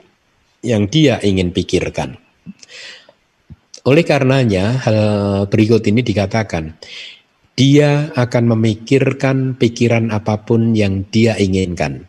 Dia tidak akan memikirkan pikiran apa pun yang tidak diinginkan. Menarik ya? Ya. Kita harusnya seperti itu, tapi tentu saja pikiran yang kita inginkan itu adalah pikiran-pikiran yang baik ya, bukan pikiran-pikiran yang tidak baik. Anda menginginkan pikiran yang tidak baik terus, tidak ingin memikirkan Buddha, Dhamma dan Sangha, tidak seperti itu gitu. Anda tidak ingin memikirkan pelajaran-pelajaran dalam Sutta Pitaka, Abhidhamma Pitaka, Pali dan lain sebagainya, tidak seperti itu. Anda tidak ingin membaca buku-buku terbitan DBS yang Anda ingin baca adalah novel-novel atau cerita-cerita ini cerita itu. Enggak seperti itu gitu ya. Kita mengendalikan pikiran kita supaya kita bisa mengarahkannya untuk selalu ke arah yang positif. Jadi bukankah itu kemampuan untuk mengendalikan pikiran yang seperti itu adalah sesuatu yang kita idam-idamkan bersama. Kita semua mengidam-idamkan kan hal seperti itu, ya. E, oleh karena itu berjuanglah, karena hal tersebut mungkin Anda capai bahkan di dalam kehidupan kali ini juga. Baik, demikianlah pembahasan uh, Suta Witaka Santana Suta telah selesai dibabarkan semua berdasarkan penjelasan-penjelasan dari uh, kata-kata. Minggu depan kita akan belajar suta yang baru lagi. Semoga apa yang sudah saya sampaikan bermanfaat buat Anda dan bisa menambah sada Anda, keyakinan Anda kepada Tri Ratana atau tiga Ratana, tiga permata. Kemudian semoga ini bisa menjadi sebuah kondisi yang sangat kuat untuk pencapaian jana, maga, pala, dan nibana Anda. Terima kasih. Sadu, sadu, sadu. Anumodana Bante atas penjelasan suta yang telah disampaikan kepada kami. Semoga kami mendapatkan manfaat tertinggi dari pendengaran dhamma ini. Selanjutnya, kalian minta kita akan memasuki sesi tanya jawab. Untuk itu, kami akan bacakan tata tertib sesi tanya jawab ini. Tata tertib sesi tanya jawab. Saat sesi tanya jawab, bagi kalian mita yang ingin bertanya, dipersilakan klik tanda raise hand di mana fitur ini ada di bagian partisipan bila yang menggunakan komputer dan ada di titik tiga bagi yang menggunakan handphone.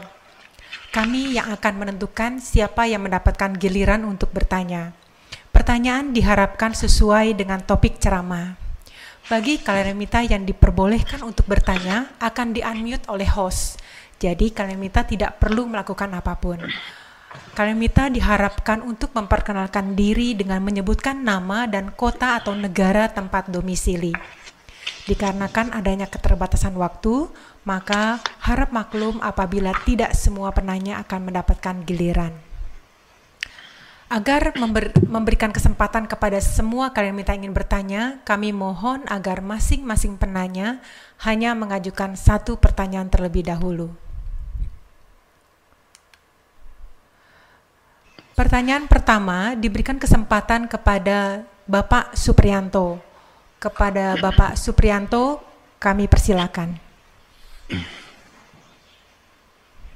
Pak Dami Bante. Iya Pak. Saya Suprianto dari Jakarta ya. Iya. Dewan Dami Bante. Iya. Uh, Bante mau tanya tadi cara ke empat itu melihat akar dari akar masalah. Uh, apakah itu orang juga mencapai wipasana hasil bisa mencapai hasil wipasana baru bisa melihat akar dari akar masalah itu. Nah, akar dari akar masalah itu kan misalnya sesuatu itu anicca jadi timbul lenyap gitu uh, sesuatu semua segala sesuatu itu timbul lenyap aja gitu. Jadi itu akar dari akar masalah itu. Apakah uh, pengertiannya saya salah ya Bante untuk itu yang kedua, cara yang kelima itu dengan merapatkan gigi dan lidah di atas, apakah itu prakteknya seperti itu atau itu hanya kiasan supaya untuk kita gigih pantang menyerah? Oh iya, itu oh, baik, ya nomor dua ya. Oke, okay. ya sebenarnya memang idealnya pas sudah pasti kalau Anda sudah sampai ke dalam tahapan wipasana ya Anda akan uh, apa uh, merealisasi hubungan sebab dan akibat itu secara langsung dalam artian Anda melihatnya dengan dengan batin Anda, hubungan itu jadi sudah tidak lagi menjadi satu spekulasi, tidak lagi sebagai sesuatu yang apa ya eh, keliru begitu ya eh, karena pada saat anda merealisasi pengetahuan wipasana, batin Anda itu benar-benar murni, bersih gitu ya. Jadi di sana tidak ada kesalahan apa pun. Jadi pengamatannya itu adalah benar adanya begitu. Tapi bagi uh, mereka yang belum bisa merealisasi pengetahuan wipasana tersebut, maka sebenarnya ya memang uh, sejak awal dari pembabaran suta ini di pertemuan yang pertama juga sudah saya sampaikan, tadi juga sudah saya sampaikan bahwa suta ini sesungguhnya diajarkan kepada para biku yang tidak mencapai jana, tetapi Eh, menurut pengalaman saya suta ini pun juga uh, bisa kita praktekkan di dalam kehidupan sehari-hari dengan menggunakan logika-logika yang diajarkan oleh Buddha gitu ya. Nah, misalkan cara yang keempat yaitu mencari akar dari masalah begitu ya, akar dari pikiran. Tadi dikatakan adalah uh, yoniso manasikara kan ya, perhatian yang tidak bijaksana terhadap objek yang harusnya itu tidak indah kita anggap indah, yang harusnya itu tidak uh, kekal kita anggap kekal dan seterusnya gitu. Apakah untuk bisa seperti itu itu memerlukan pengetahuan wipasana? Tidak sesungguhnya, tidak ya.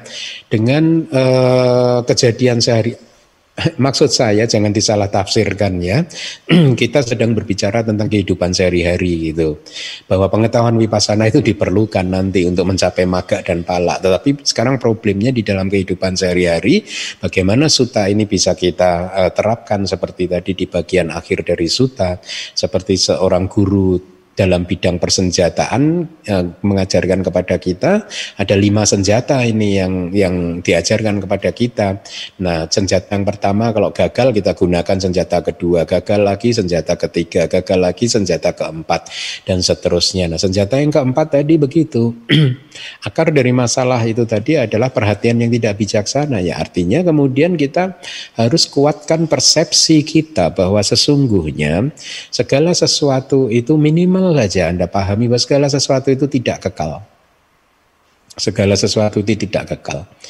Ketika persepsi Anda itu kuat bahwa segala sesuatu itu tidak kekal, kalau kesulitan untuk mempersepsi, mempunyai persepsi yang kuat terhadap uh, yang lainnya, yaitu segala sesuatu itu sesungguhnya tidak indah, penderitaan dan bukan diri, uh, coba Anda kuatkan ada persepsi Anda bahwa segala sesuatu tidak kekal. Ya, kalau persepsi Anda itu kuat, maka itu akan menjadi uh, sifat Anda. Setiap kali Anda menemui masalah, Anda segera tahu bahwa ini tidak kekal. Ini tidak selama-lamanya. Sehingga ketika sesuatu itu tidak kekal, lalu apa yang harus kita takutkan? Ya, ketika tidak ada yang kekal, apa yang harus kita takutkan? Anda pernah merenung nggak? Kenapa ada orang ketakutan, kemudian marah-marah, kemudian bahkan melakukan pelanggaran-pelanggaran sila? Anda pernah merenungkan nggak bahwa itu semua juga didorong oleh adanya persepsi bahwa objek dia itu adalah kekal. Ya. Bagi seseorang yang marah-marah, dia menganggap bahwa orang yang dia marahi itu menjengkelkan dan menjengkelkannya itu kekal. Kalau saja persepsi dia itu kuat bahwa orang yang menjengkelkan hati dia katakanlah itu benar ya, e, itu adalah tidak kekal, maka pasti dia tidak akan memunculkan emosi. Atau dalam contoh yang ekstrim untuk lebih mudah memahaminya, kenapa ada orang bunuh diri? Ya, coba Anda pikirkan, kenapa ada orang yang bunuh diri?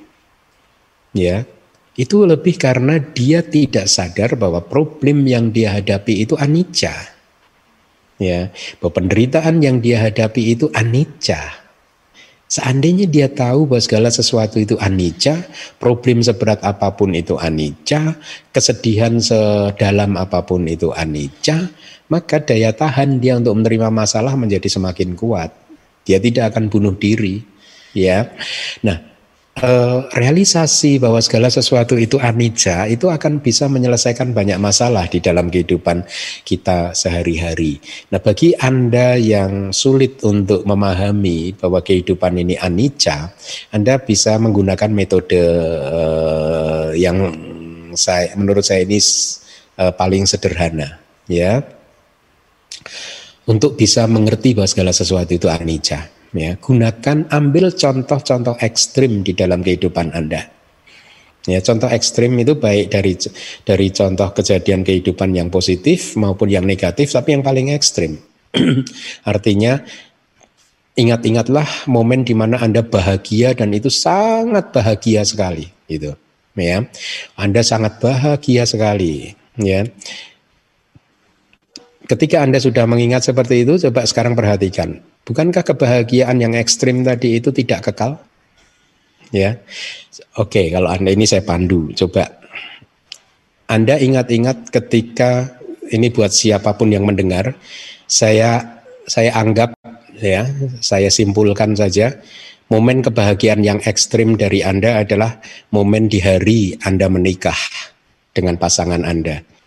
Di hari pernikahan Anda itu hari yang sangat bahagia bagi Anda. Coba ingat-ingatlah Apakah itu kekal? Berapa lama kebahagiaan pernikahan Anda bertahan? Ya. Berbicara tentang pernikahan beberapa hari yang lalu saya membaca satu kalimat seperti ini. Ini saya rasa bagus sih. Saya rasa bagus dan saya ingin share kepada Anda. Pernikahan gitu ya. Pernikahan atau perkawinan itu adalah satu lembaga resmi yang memungkinkan dua anak manusia, laki-laki dan perempuan, bau membau bersama-sama menyelesaikan masalah, saling bekerja sama untuk menyelesaikan masalah yang sesungguhnya masalah tersebut tidak akan pernah muncul kalau mereka berdua tidak pernah menikah. Setuju enggak? ya, Definisi pernikahan itu seperti itu, Padang, ya. Pernikahan itu adalah satu lembaga yang memungkinkan laki-laki dan perempuan atau suami istri bahu membahu bekerja sama menyelesaikan satu masalah yang sesungguhnya masalah tersebut tidak akan pernah muncul kalau mereka nggak menikah. Intermezzo ya, bagus ya, bagus kan? Bagus, ya, nah oke okay, kembali lagi gitu ya. Contoh yang ekstrim yang negatif, Anda ingat-ingat kesedihan yang sangat mendalam dan seterusnya itu. Coba lihat kesedihan Anda kekal tidak? Ya, nah dengan melihat contoh-contoh ekstrim seperti itu akan lebih mudah untuk memahami bahwa segala sesuatu itu adalah ya seperti itu saja gitu. Kebahagiaan yang paling hebat pun ya hanya seperti itu saja penderitaan yang paling hebat pun ya hanya seperti itu saja. Lalu apa yang kita harus takutkan kalau kita sedang menderita? Lalu apa yang harus kita lekati ketika kita sedang bahagia? Lalu kenapa kita harus melanggar sila untuk mengejar kebahagiaan yang hanya seperti itu saja? ya. Nah, itulah mengapa ya dengan hanya mengembangkan satu persepsi saja bahwa segala sesuatu itu anicca, saya rasa itu cukup untuk menjadi modal Anda untuk bisa mengelola batin Anda menjadi positif ya. Itu yang pertama. Yang kedua tadi tentang gigi di atas gigi begitu. Apakah itu kiasan? Iya sih, saya rasa itu hanya kiasan saja, Bapak. Saya rasa ya. E, karena kitab komentar juga tidak menjelaskan itu ya, tapi oh ya, saya rasa itu hanya kiasan saja. Poinnya adalah bahwa kita e, maju terus pantang mundur tidak akan surut perjuangan kita untuk e, mengenyahkan kilesa atau bahkan untuk menghancurkan kilesa sampai ke akar-akarnya dengan melalui kemunculan maga dan palak atau arahata maga dan arahata palak. Demikian dari saya semoga membantu. Terima kasih. Terima kasih Bante. Sama-sama. Terima kasih Bante atas penjelasannya. Selanjutnya, kesempatan bertanya diberikan kepada Saudara Sucipto Jab. Kepada Saudara Sucipto, kami persilakan.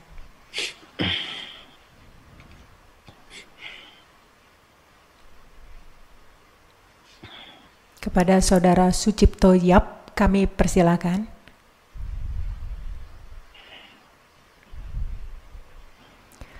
Saudara Sucipto masih mute, mohon di Anda mute. Iya. Uh, uh, Bante, saya dari saya Sucipto dari Pekanbaru Bante. Iya Pak Sip. Semoga Bante merasa di kesehatan Bante. Iya. Uh, Bante, saya ada ber, uh, mau bertanya mengenai meditasi.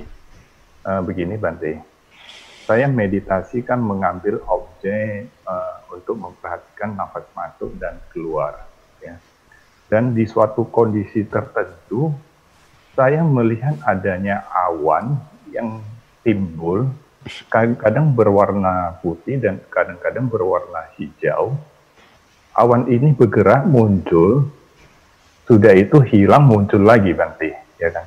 Yang kepingin saya tanyakan ini, apakah objek ini begitu datang itu harus kita amati saja atau berusaha kita hilangkan Bante? Itu itulah itu aja pertanyaan saya Bante.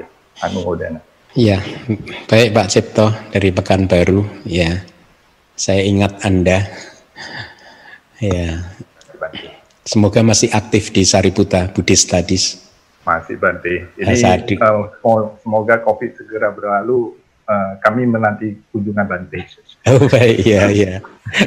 ya mudah-mudahan awal tahun depan vaksinnya beredar, Pak. Aduh, aduh. Baik, Pak Cip. Uh, kalau itu tanda-tanda itu tadi benar-benar di sekitar wajah Anda, ya bisa jadi itu adalah nimita itu tanda uh, meditasi ya uh, tetapi biasanya proses-proses seperti itu ada prosesnya pak kemunculan nimita-nimita seperti itu ada prosesnya. Maksud saya saya akan katakan nimita yang benar ya tanda-tanda meditasi yang benar.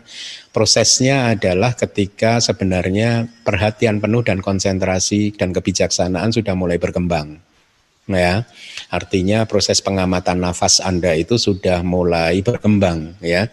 Tidak lagi hanya sekedar mengamati nafas masuk nafas keluar tapi Anda benar-benar sudah bisa memperhatikan eh, corak-corak dari nafas masuk dan nafas keluar. Baik itu lembut ya eh, atau tidak lembut panjang pendek corak-coraknya itu terlihat dengan jelas. Nah biasanya dan tubuh pun mulai terasa ringan Ya, biasanya ciri-ciri atau proses-prosesnya seperti itu ketika uh, proses itu sudah uh, dilalui, maka tanda-tanda konsentrasi, tanda meditasi itu pun mulai muncul, ya. Nah, ketika tanda-tanda tanda-tanda tersebut pun bermacam-macam disebabkan oleh persepsi-persepsi kita juga. Ya, ada yang tadi seperti Bapak katakan, itu seperti awan, ada yang seperti hanya kadang asap, banyak kadang seperti lampu memanjang saja macam-macam, macam-macam. Kita tidak bisa memastikannya gitu. Tapi apa pun poinnya yang harus Anda pahami bahwa itu hanyalah permainan persepsi. Jangan dianggap ini adalah seperti supranatural dan lain sebagainya. Ini adalah efek dari persepsi dan persepsi itu bisa dari kehidupan-kehidupan lampau kita ya sehingga itulah mengapa kadang akan muncul citra-citra atau gambar-gambar yang aneh-aneh karena itu bisa jadi muncul dari persepsi di kehidupan lampau. Nah, kalau kita tidak memahami dhamma, kita anggap itu adalah pengetahuan yang extraordinary, pengetahuan spiritual yang tinggi, kita melekat di sana dan uh, keep on telling people ke sana kemari saya sudah mencapai ini malah kita berada di dalam jalur yang menjauh dari tujuan kita gitu ya. Jadi itu poin pertama, tidak perlu dianggap uh, extraordinary dalam artian ini adalah uh, uh, apa hmm, pencapaian spiritual spiritual yang aneh-aneh lah ya. Karena tujuan kita bermeditasi mengamati nafas masuk dan keluar dan nanti mengamati nimita itu adalah untuk mengembangkan konsentrasi. That's it. Hanya mengembangkan konsentrasi saja gitu ya. Tidak untuk yang aneh-aneh yang lainnya gitu. Nah, poin kedua. Kalau tanda-tanda yang Bapak lihat itu masih jauh jaraknya kira-kira di depan wajah Anda atau di di di di sekitar uh, muka Anda gitu ya. Ada banyak ada yang mengatakan di bawah hidung, di atas bibir itu, tapi ada juga pengalaman pengalaman-pengalaman yang mengatakan itu tidak harus di bawah hidung dan juga di atas bibir. Di mana pun kita bisa berkonsentrasi, maka di situlah itu uh, konsentrasi kita tancapkan begitu. Nah kalau itu masih jauh dari wajah kita, uh, maka uh, itu bukan objek, Pak. Artinya tidak perlu dihiraukan, ya. Tidak perlu diamati. Lalu apa yang harus diamati? Terus kembangkan lagi perhatian penuh sati samadhi panya per, uh, perhatian penuh konsentrasi dan kebijaksanaan untuk mengamati nafas lagi aja itu kalau itu tanda tadi muncul masih jauh dan bergerak. Bergerak pak biasanya kalau jauh itu bergerak ya. Ketika anda objek yang jauh tadi itu anda pelototin dengan mata batin anda dia akan lenyap. Sebentar saja dia akan lenyap ya atau dia akan bergerak ke kiri dan ke kanan tidak stabil begitu. Maka jangan dihiraukan Anda kembangkan lagi aja perhatian penuh konsentrasi dan kebijaksanaan untuk memahami nafas. Nah ketika Anda sudah menemukan tanda tadi itu mendekat ya kira-kira persis mungkin di depan wajah Anda atau di depan hidung Anda atau bahkan di bawah hidung di atas bibir dan itu stabil tidak bergerak bergerak lagi maka Anda boleh coba praktekkan kalau Anda perha, buang nafas Anda ya dan Anda mengamati di sana, Anda bisa mengembangkan konsentrasi enggak di sana? Kalau lepas lagi berarti belum ya. Maka kembali lagi ke nafas. Kira-kira begitu, Pak. Uh, jadi uh, saran saya kalau melihat yang Bapak sampaikan tadi terus kembalilah ke nafas saja, Pak. Dan uh, uh, dengarkan instruksi guru tentang bagaimana mengamati nafas masuk dan nafas keluar yang benar sesuai dengan apa yang diajarkan oleh Buddha di baik itu di Anapanasati Sutta maupun di Mahasati Padana Sutta juga ada. Demikian ya. Dan membantu. Terima kasih Bante atas penjelasannya. Selanjutnya kesempatan bertanya diberikan kepada Saudari Ayen Teo. Saudari Ayenteo, kami persilakan.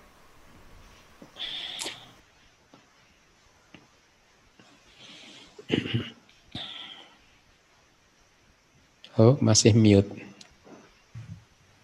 Hotu Bante. Iya. Saya Ayen dari Kota Batam. Uh, sejak kecil saya Buddhis. Yang ingin saya tanyakan, saya banyak mendengar cerita Jataka tentang Bodhisatwa di masa lampau yang terlahir di alam binatang Bante. Yang ingin saya tanyakan, apakah kelahiran di alam binatang tersebut itu adalah buah dari karma beliau, atau itu hanya untuk melatih parami? Itu saja Bante, mohon jawabannya. Uh, uh, bisa diulangi lagi, saya kurang jelas tadi agak pecah-pecah. Apakah kelahiran itu apa?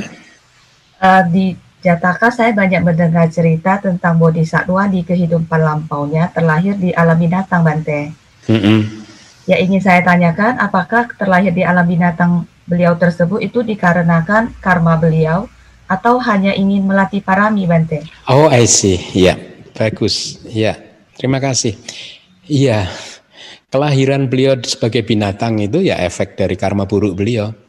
Bukan bukan dengan tujuan untuk melatih parami, tetapi meskipun beliau terlahir di alam binatang, beliau pun tetap menjalani kehidupannya itu ingat dengan uh, tujuan awalnya yaitu ketika menjadi pertapa Sumeda beliau mengucapkan abinihara mengucapkan satu tekad di depan Buddha di Pangkara bahwa beliau akan menyempurnakan parami-parami. Ternyata itu membekas tanpa mungkin ketika terlahir sebagai binatang beliau tidak ingat dengan tekadnya tersebut tetapi itu ternyata mengarahkan mengarahkan batinnya untuk terus konsisten pada tujuan awal tersebut.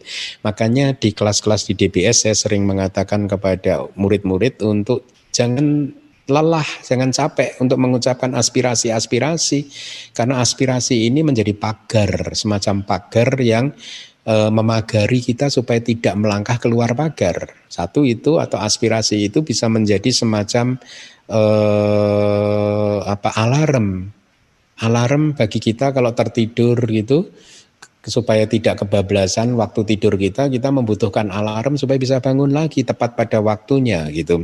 Nah aspirasi yang kita ucapkan itu bisa berfungsi seperti alarm sehingga ketika seseorang terlahir di mana pun ya di keluarga non Buddhis maka alarmnya bisa berbunyi bahwa dia harus menjadi apa uh, harus kembali lagi menjadi murid Buddha katakanlah begitu ya. Nah Hal yang sama terjadi pada bodhisatwa ketika terlahir sebagai binatang pun saya rasa alarmnya berbunyi dan beliau tetap memanfaatkannya sebagai uh, kesem, uh, satu kesempatan untuk menyempurnakan parami. Tetapi ingat ya cerita-cerita tentang penyempurnaan parami di dalam cerita Jataka itu kan hanya tidak sampai 500 kelahiran. 450 sekian kelahiran saja kan di cerita Jataka yang disampaikan oleh Buddha langsung itu uh, kita memahaminya bahwa kelahiran Bodhisatta sejak meninggal dunia sebagai pertapa Sumeda sampai terlahir sebagai Pangeran Siddhartha itu jumlah kelahiran beliau tidak terhitung, tidak terhitung ya.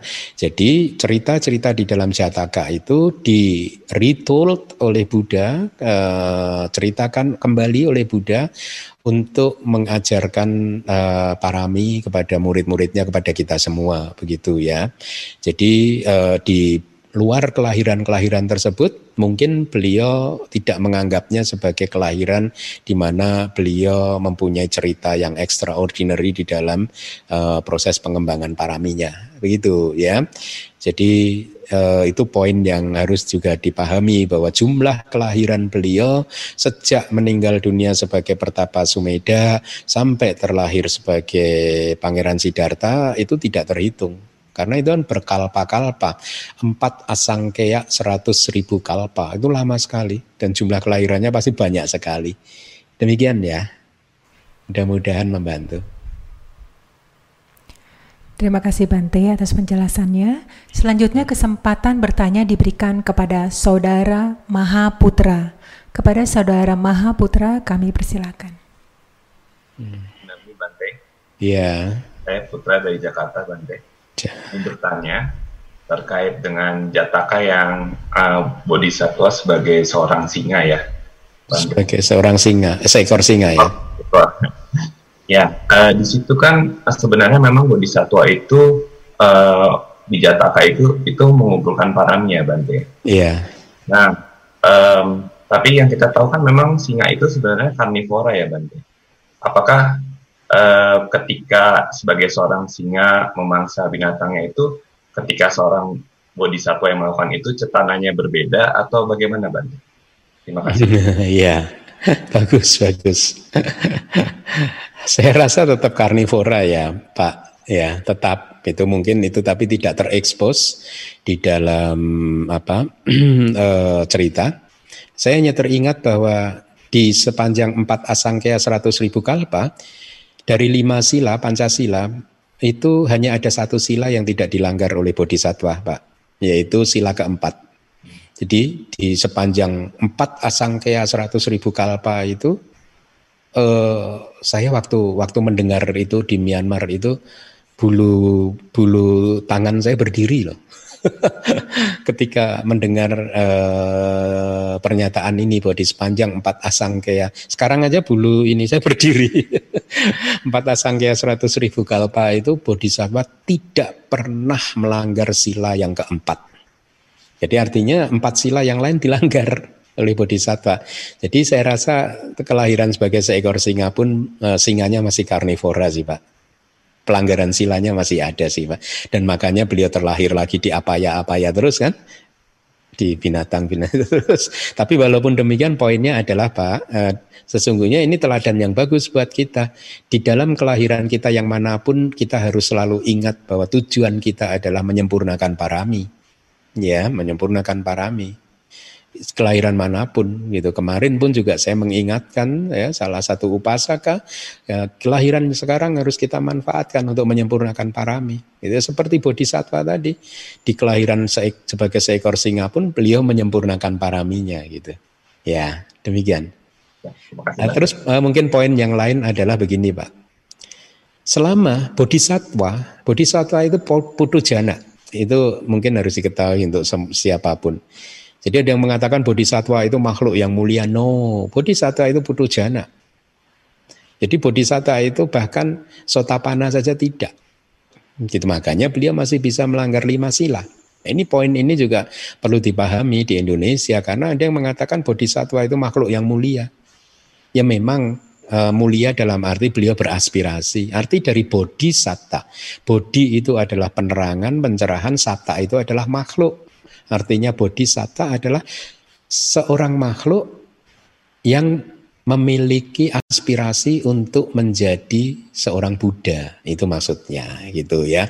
Tapi selama karir bodhisatta itu bodhisatta itu pudujana ya. Dan selama kita seseorang itu masih putu jana, maka pelanggaran lima sila itu masih terjadi. Jadi bukan berarti kalau bodhisatwa lalu nggak bisa melanggar lima sila lagi gitu, enggak. Ya, masih putu jana masih terjadi, tapi tadi statementnya dari lima sila itu sila keempat yang dipegang teguh sama bodhisatwa. Ya, mudah-mudahan membantu ya. Ya, mudah-mudahan membantu. Terima kasih Bante atas penjelasannya. Selanjutnya kesempatan bertanya diberikan kepada Saudara Reynold Andika. Kepada Saudara Reynold Andika kami persilakan. Uh, Wandami Bante. Ya. Yeah. Uh, mohon izin saya mau bertanya mungkin dua pertanyaan Bante. Mm -hmm. Yang pertama saya ingat dua atau tiga minggu yang lalu di sesi Q&A Bante ada sempat menjabarkan bahwa Sangga dikatakan sebagai anutara punya ketang, uh, yaitu ladang untuk menanam jasa. Mm-hmm. Uh, itu, uh, tapi saya pernah mendengar Bante, ini uh, yang disebut, ini kan mungkin uh, referensinya adalah dalam Sangga Nusati begitu ya Bante. Nah, tapi dalam saya pernah mendengar penjelasan bahwa Sangga Nusati itu sebetulnya dimaksudkan adalah itu uh, lebih kepada Arya Sangga gitu Bante. Iya. Yeah uh, apakah uh, emang seperti itu atau uh, atau ini sebenarnya penjelasan yang lebih luas begitu Bante? Ya. Yeah.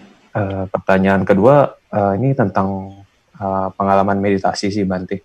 Saya uh, belum sempat menanyakan. Uh, jadi waktu itu saya sempat uh, mempraktekkan anapanasati. Uh, kemudian pada satu momen saya sudah mencapai saya uh, saya merasa sudah sangat tenang bisa melihat napas segala macam tapi kemudian seperti uh, entah persepsi ada fenomena bahwa uh, seperti uh, TV yang kayak semut gitu nanti kayak uh, kayak banyak seperti itu terus kemudian uh, apa ya uh, seperti apa? Yang banyak apa? uh, kayak semut gitu nanti yang semut. siaran uh, yang terlihat. Zaman dulu itu yang kayak hitam putih kayak semut gitu kan oh I see. Oke okay, layar gitu ya. Betul betul. Terus kemudian uh, saya lanjutkan kemudian saya bisa mendengar uh, detak jantung saya itu kencang sekali gitu nanti kayak uh, akhirnya saya nggak berani masuk lagi karena saya seperti fenomenanya tuh terasa seperti jantung kayak kayak mau keluar gitu deh kayak jelas uh, besar sekali gitu. Terus kemudian saya keluar dan nggak berani masuk lagi sih gitu nanti itu apakah bisa dijelaskan Hmm. Itu aja Baik, ya. Yang pertama adalah tentang sangga adalah anu terang punya ketang ladang yang tiada tara uh, untuk dunia gitu ya. Uh, lokasa, anu terang punya ketang lokasa. Uh, begini, uh, kalau tidak salah di buku penjelasan Sutanta kedua ada penjelasan ini bahwa intinya begini, sangga itu selalu murni, ya, tidak ada sangga yang uh, uh, cacat ya. Dalam artian karena ketika kita merujuk kepada sangga itu artinya sangga dari masa lalu eh, masa sekarang dan masa depan yang diawali sudah dimurnikan oleh eh, yang Arya Sariputa dan yang Arya yang Arya yang lainnya, yang mulia yang mulia yang lainnya gitu. Ya, jadi dengan merujuk kepada eh, apa sangga yang sudah murni seperti itu sudah dimurnikan di masa lalu eh, dari oleh yang mulia yang mulia tersebut tadi, maka dikatakan statementnya bahwa tidak ada sangga yang tidak murni karena sangga itu selalu murni bahwa ada perilaku individu biku yang tidak murni itu bukan sangga, itu individunya begitu. Ya. Jadi kalau kita merujuk kepada sangga itu dikatakan selalu murni. Sangga itu selalu murni itu ya. Harus dibedakan antara sangga dan individu biku itu. Nah, tetapi saya tertarik pada uh, membahas dari poin ini sebenarnya. Salah satu dari penjelasan di kitab komentar kenapa sangga itu dikatakan sebagai ladang kebajikan yang tiada tara untuk dunia, anu anu terang punya ketang lokasa. Karena salah satu alasan ya ada beberapa alasan, salah satu alasan yang saya suka adalah karena efek dari sangga ini besar. Efek yang diberikan oleh sangga ini besar yaitu segala kebaikan itu muncul dari sangga itu ya.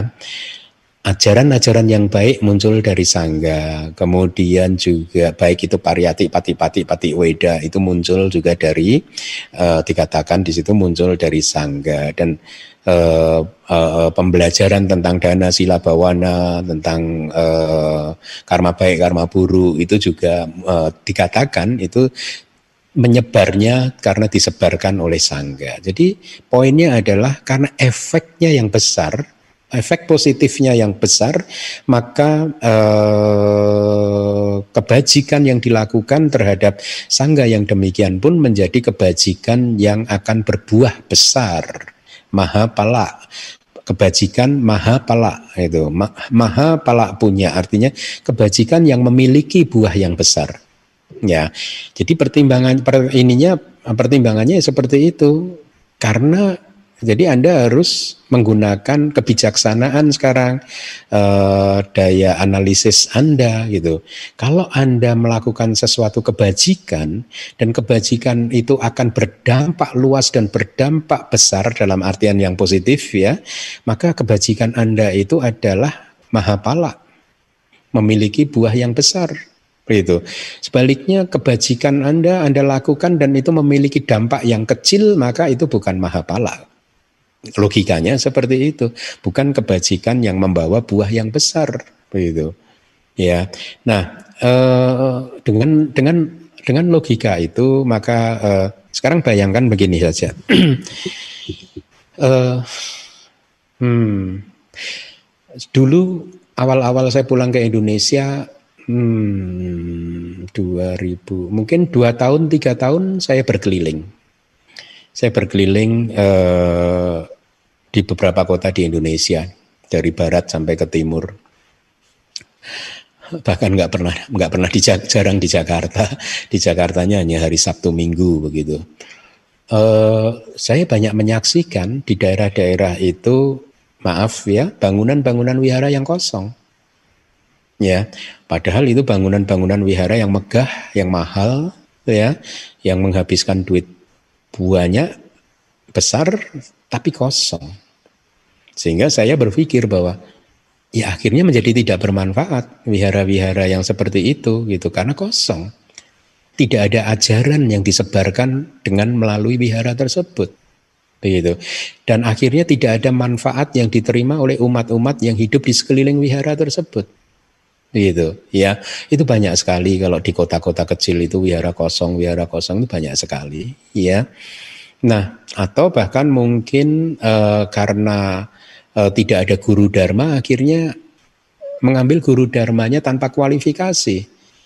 Ya, guru dharma yang tidak mempunyai kualifikasi, pernah belajar secara proper, secara benar dan lain sebagainya mengajar, ya akhirnya tetap saja ajaran ini tidak berkembang, tidak membawa manfaat secara luas dan umat-umat yang berada di sekitarnya pun juga tidak mendapatkan uh, manfaat nya karena tidak mendengarkan kata-kata Buddha itu dan inilah mengapa uh, uh, uh, di dalam kitab komentar juga um, ada kalimat seperti ini kan bagi umat yang mempunyai sada yang kuat hendaknya berdanalah tempat tinggal atau wihara. Wihara itu sesungguhnya artinya tempat tinggal biku gitu ya. Berdanalah tempat tinggal buat para biku atau berdanalah wihara berdanalah tempat tinggal biku ya. Dan kemudian meminta seorang biku yang berpengetahuan untuk tinggal di sana. Maaf sekali lagi saya rasa ini pernah saya sampaikan minggu lalu atau dua minggu yang lalu dan saya tidak bermaksud tendensius. Saya sebagai guru hanya menyampaikan apa yang ada di dalam kitab komentar ya. Jadi setelah mendanakan wihara kepada sangga dengan tujuan ini didanakan kepada sangga, maka hendaknya upasaka dan upasika meminta seorang biku yang berpengetahuan untuk tinggal di wihara tersebut. Dari seorang biku yang berpengetahuan seperti itu, maka ajaran menyebar dan akhirnya upasaka upasika mendapatkan manfaatnya gitu. Seperti itu. Mungkin nanti akan saya minta eh, DPS untuk blast itu penjelasan dari kitab komentar supaya Anda semua tahu logikanya kenapa sangga atau berdana itu memiliki buah yang besar karena kalau Anda berdana kepada sesuatu yang berdampak positif yang luas dan besar maka itu adalah dana yang bagus. Begitu ya. Nah, eh, demikian. Jadi untuk pertanyaan yang pertama saya rasa eh, sudah saya jawab. Kemudian yang kedua tentang meditasi tadi melihat seperti layar TV yang banyak semutnya tadi, kemudian mendengar detak jantung yang keras sekali, nggak apa-apa, ya. Di dalam meditasi itu pengalaman-pengalaman bisa banyak sekali, bisa banyak sekali. Itu bahkan eh, di Myanmar pun dulu eh, ada saja gitu. Bahkan saya pun juga menyadari, mengalami. Saya mengalami ketika di dalam tahapan meditasi vipassana tertentu itu tiba-tiba badan saya itu kayak bergerak sendiri dan itu karena ringan gitu. Jadi ringan kayak bergoyang sendiri gitu aneh kan ya. Untung ada guru. Jadi saya konsultasikan ke guru kemudian dikatakan ayo fokus lagi kembangkan lagi perhatian penuh dan konsentrasinya dan seterusnya dan seterusnya begitu. Jadi ada banyak sekali gitu. Goyang itu bukannya goyang dibuat-buat, memang goyang sendiri badan itu gitu ya dan itu ringan sekali gitu itu untungnya ada guru lah e, makanya saya kalau sama guru saya itu e, tidak akan pernah lupa gitu ya banyak bimbingan yang beliau e, berikan kepada saya dan itu Eh, sangat bermanfaat.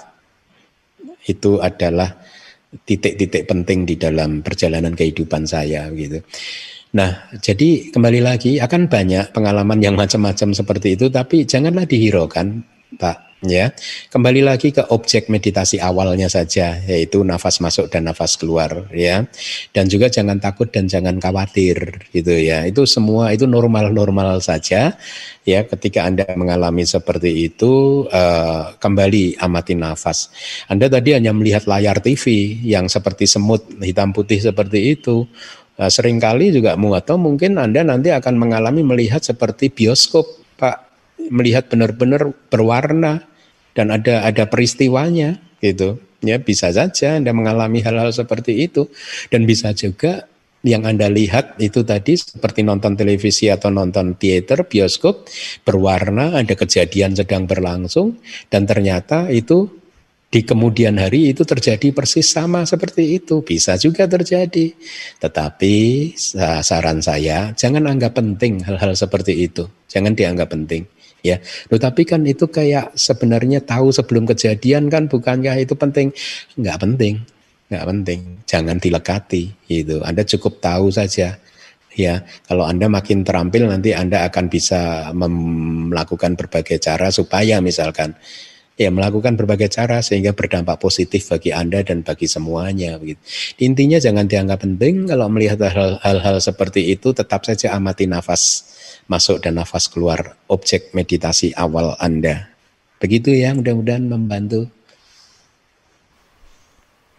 Terima kasih Bante atas penjelasannya. Selanjutnya ya. kesempatan bertanya diberikan kepada Saudara Herman. Kepada Saudara Herman kami persilakan.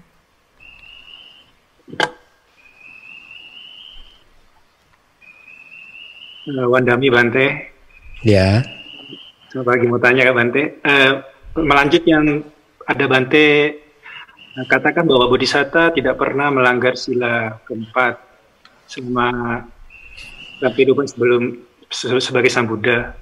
Uh, cuma yang saya ingin tanyakan uh, kenapa saat kehidupan terakhir sebagai sang Buddha itu pernah kehidup uh, sang Buddha menerima uh, apa kayak kasusnya cinca yang Buddha menerima fitnahan Oh, I see ya. Dan, dan kenapa uh -huh. katanya saat pelatihan uh, bodhisatta untuk mencapai pencerahan sempurna itu kayaknya apa panjang perlu waktu panjang katanya uh, di sorry ada pernah dengar di suta uh, katanya saat kehidupan sebelumnya sebagai bodhisatta pernah mencemooh kah atau apa ke petapa kah sehingga yeah. akibatnya uh, akibatnya panjang latihannya. Nah, yeah. yang saya tanya apa mencemooh juga bukan sebagai sila keempat atau melanggar sila keempat atau bagaimana kan? Iya. Ya. Ya, itu bukan bukan bukan pelanggaran sila yang keempat. Ya, itu bukan. Uh, uh, tapi poinnya sebenarnya lebih lebih ini begini, uh, Pak.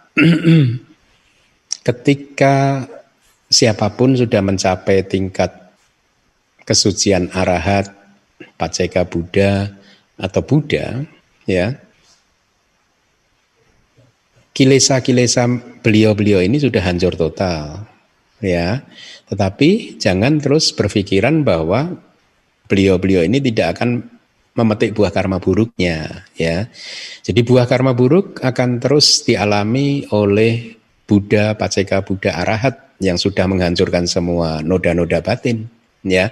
Tapi yang membedakan adalah karena noda batinnya sudah hancur, kilesanya sudah hancur, mereka eh, mengalami kejadian-kejadian atau memetik buah karma buruknya itu dengan hati yang eh, bersih, kiria ya. Sudah tidak ada kilesa lagi sehingga tidak tidak akan berdampak apa-apa gitu karena memang juga itu adalah kelahiran dia yang beliau-beliau yang terakhir kan. Jadi dampaknya ya hanya di dalam kehidupan kali itu dan setelah saat itu sudah tidak ada lagi uh, buah karma yang bisa dialami gitu ya.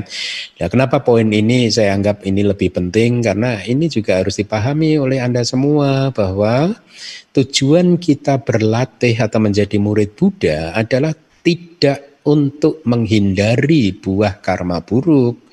Tujuan kita berlatih uh, menjadi murid Buddha atau beragama Buddha adalah bukan untuk mendapatkan kehidupan yang nyaman dalam artian tidak pernah mengalami kejadian-kejadian yang tidak enak, tidak mengenakkan atau tidak baik. Kenapa? Karena selama kita berada di dalam samsara, maka karma dan buah itu masih terus ada terus ya kejadian-kejadian yang tidak mengenakkan ya sebagai efek atau buah dari karma buruk akan terus kita alami. Nah, tetapi tujuan kita menjadi murid Buddha adalah membersihkan batin kita sehingga pada saat kita sedang memetik buah karma buruk tersebut hati kita tidak terluka Artinya terluka itu ya memunculkan kilesa baru dan seterusnya. Dengan kata lain kita bisa menerima itu dengan positif, dengan lapang dada. Itu saya rasa poin itu uh, lebih penting ya, itu yang harus dipahami bahwa kita harus expect sesungguhnya mengharapkan bahwa pada suatu hari nanti ada saja karma buruk kita yang berbuah gitu. Ya. Nah, kalau kita ini menjadi orang yang antisipatif seperti itu, mengharapkan memang hari ini aja saya mengharapkan satu hari nanti karma buruk saya akan berbuah. Siapa kita tidak ingin karma buruknya berbuah? Maka karma buruk harus diharapkan berbuah ya dengan sikap atau batin kualitas hati yang antisipatif seperti itu maka nanti ketika karma buruk itu benar-benar berbuah kita tidak kaget lagi ya tidak kaget lagi. Anggap aja itu sebagai tamu yang sudah kita tunggu sejak lama. Eh baru sekarang datang terlambat datangnya gitu. Sehingga tidak sempat menggoncangkan kita tidak sempat mengganggu pikiran kita tidak sempat membuat kita tidak bisa tidur tidak bisa makan enggak nyaman-nyaman saja begitu. Itu tujuan kita.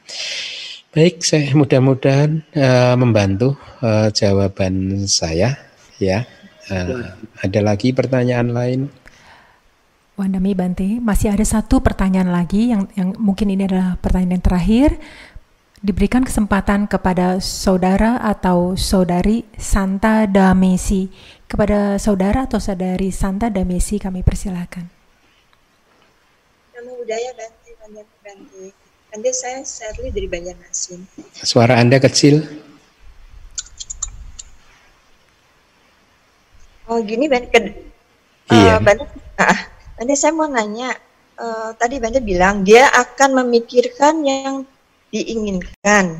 Iya. Berarti pikiran-pikiran yang ti yang tidak diinginkan tidak akan muncul ya Bante. Maksudnya baik pikiran itu netral atau pikiran hmm, jelek yang kadang-kadang muncul di sela-sela kita meditasi atau dalam kehidupan sehari-hari. Iya, baik. Bante. Baik, iya. uh, apa? Tadi kalimatnya begitu. Dia adalah seseorang yang menguasai jalur uh, pikirannya sendiri. Dia akan memikirkan apa yang dia ingin pikirkan dan dia tidak akan memikirkan apa yang dia tidak ingin uh, pikirkan. uh, logikanya sih seharusnya ya pikiran-pikiran yang dia tidak ingin pikirkan seharusnya masih terjadi ya. Tapi saya tidak tahu ya arahat itu bagaimana ya Bu ya. Kalau dari kalimatnya seperti itu ya harusnya ya seperti itu sih Bu ya. Tapi bagi kita ya, saya ber, berbicara tentang kita saja. Kalau arahat mungkin seperti itu ya. E, beliau benar-benar memikirkan apa yang dia ingin pikirkan gitu. Uh, karena beliau sudah menguasai jalur pikiran. Tetapi bagi praktisi uh, seperti kita ini, Bu, kan sering kali saja pikiran ini karena masih liar, ya masih belum terkendali, kilesa juga masih ada. Itu kadang pikiran bisa lari ke hal-hal yang tidak baik.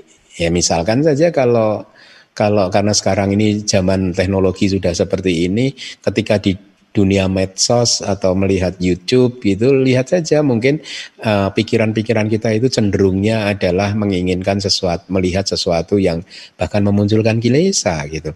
Tetapi bagi praktisi meditasi ya meskipun belum mencapai tingkat kesucian arahata tadi ya uh, ketika dia tahu bahwa ini kilesa muncul dia cepat untuk bisa cepat-cepat memadamkannya, Bu.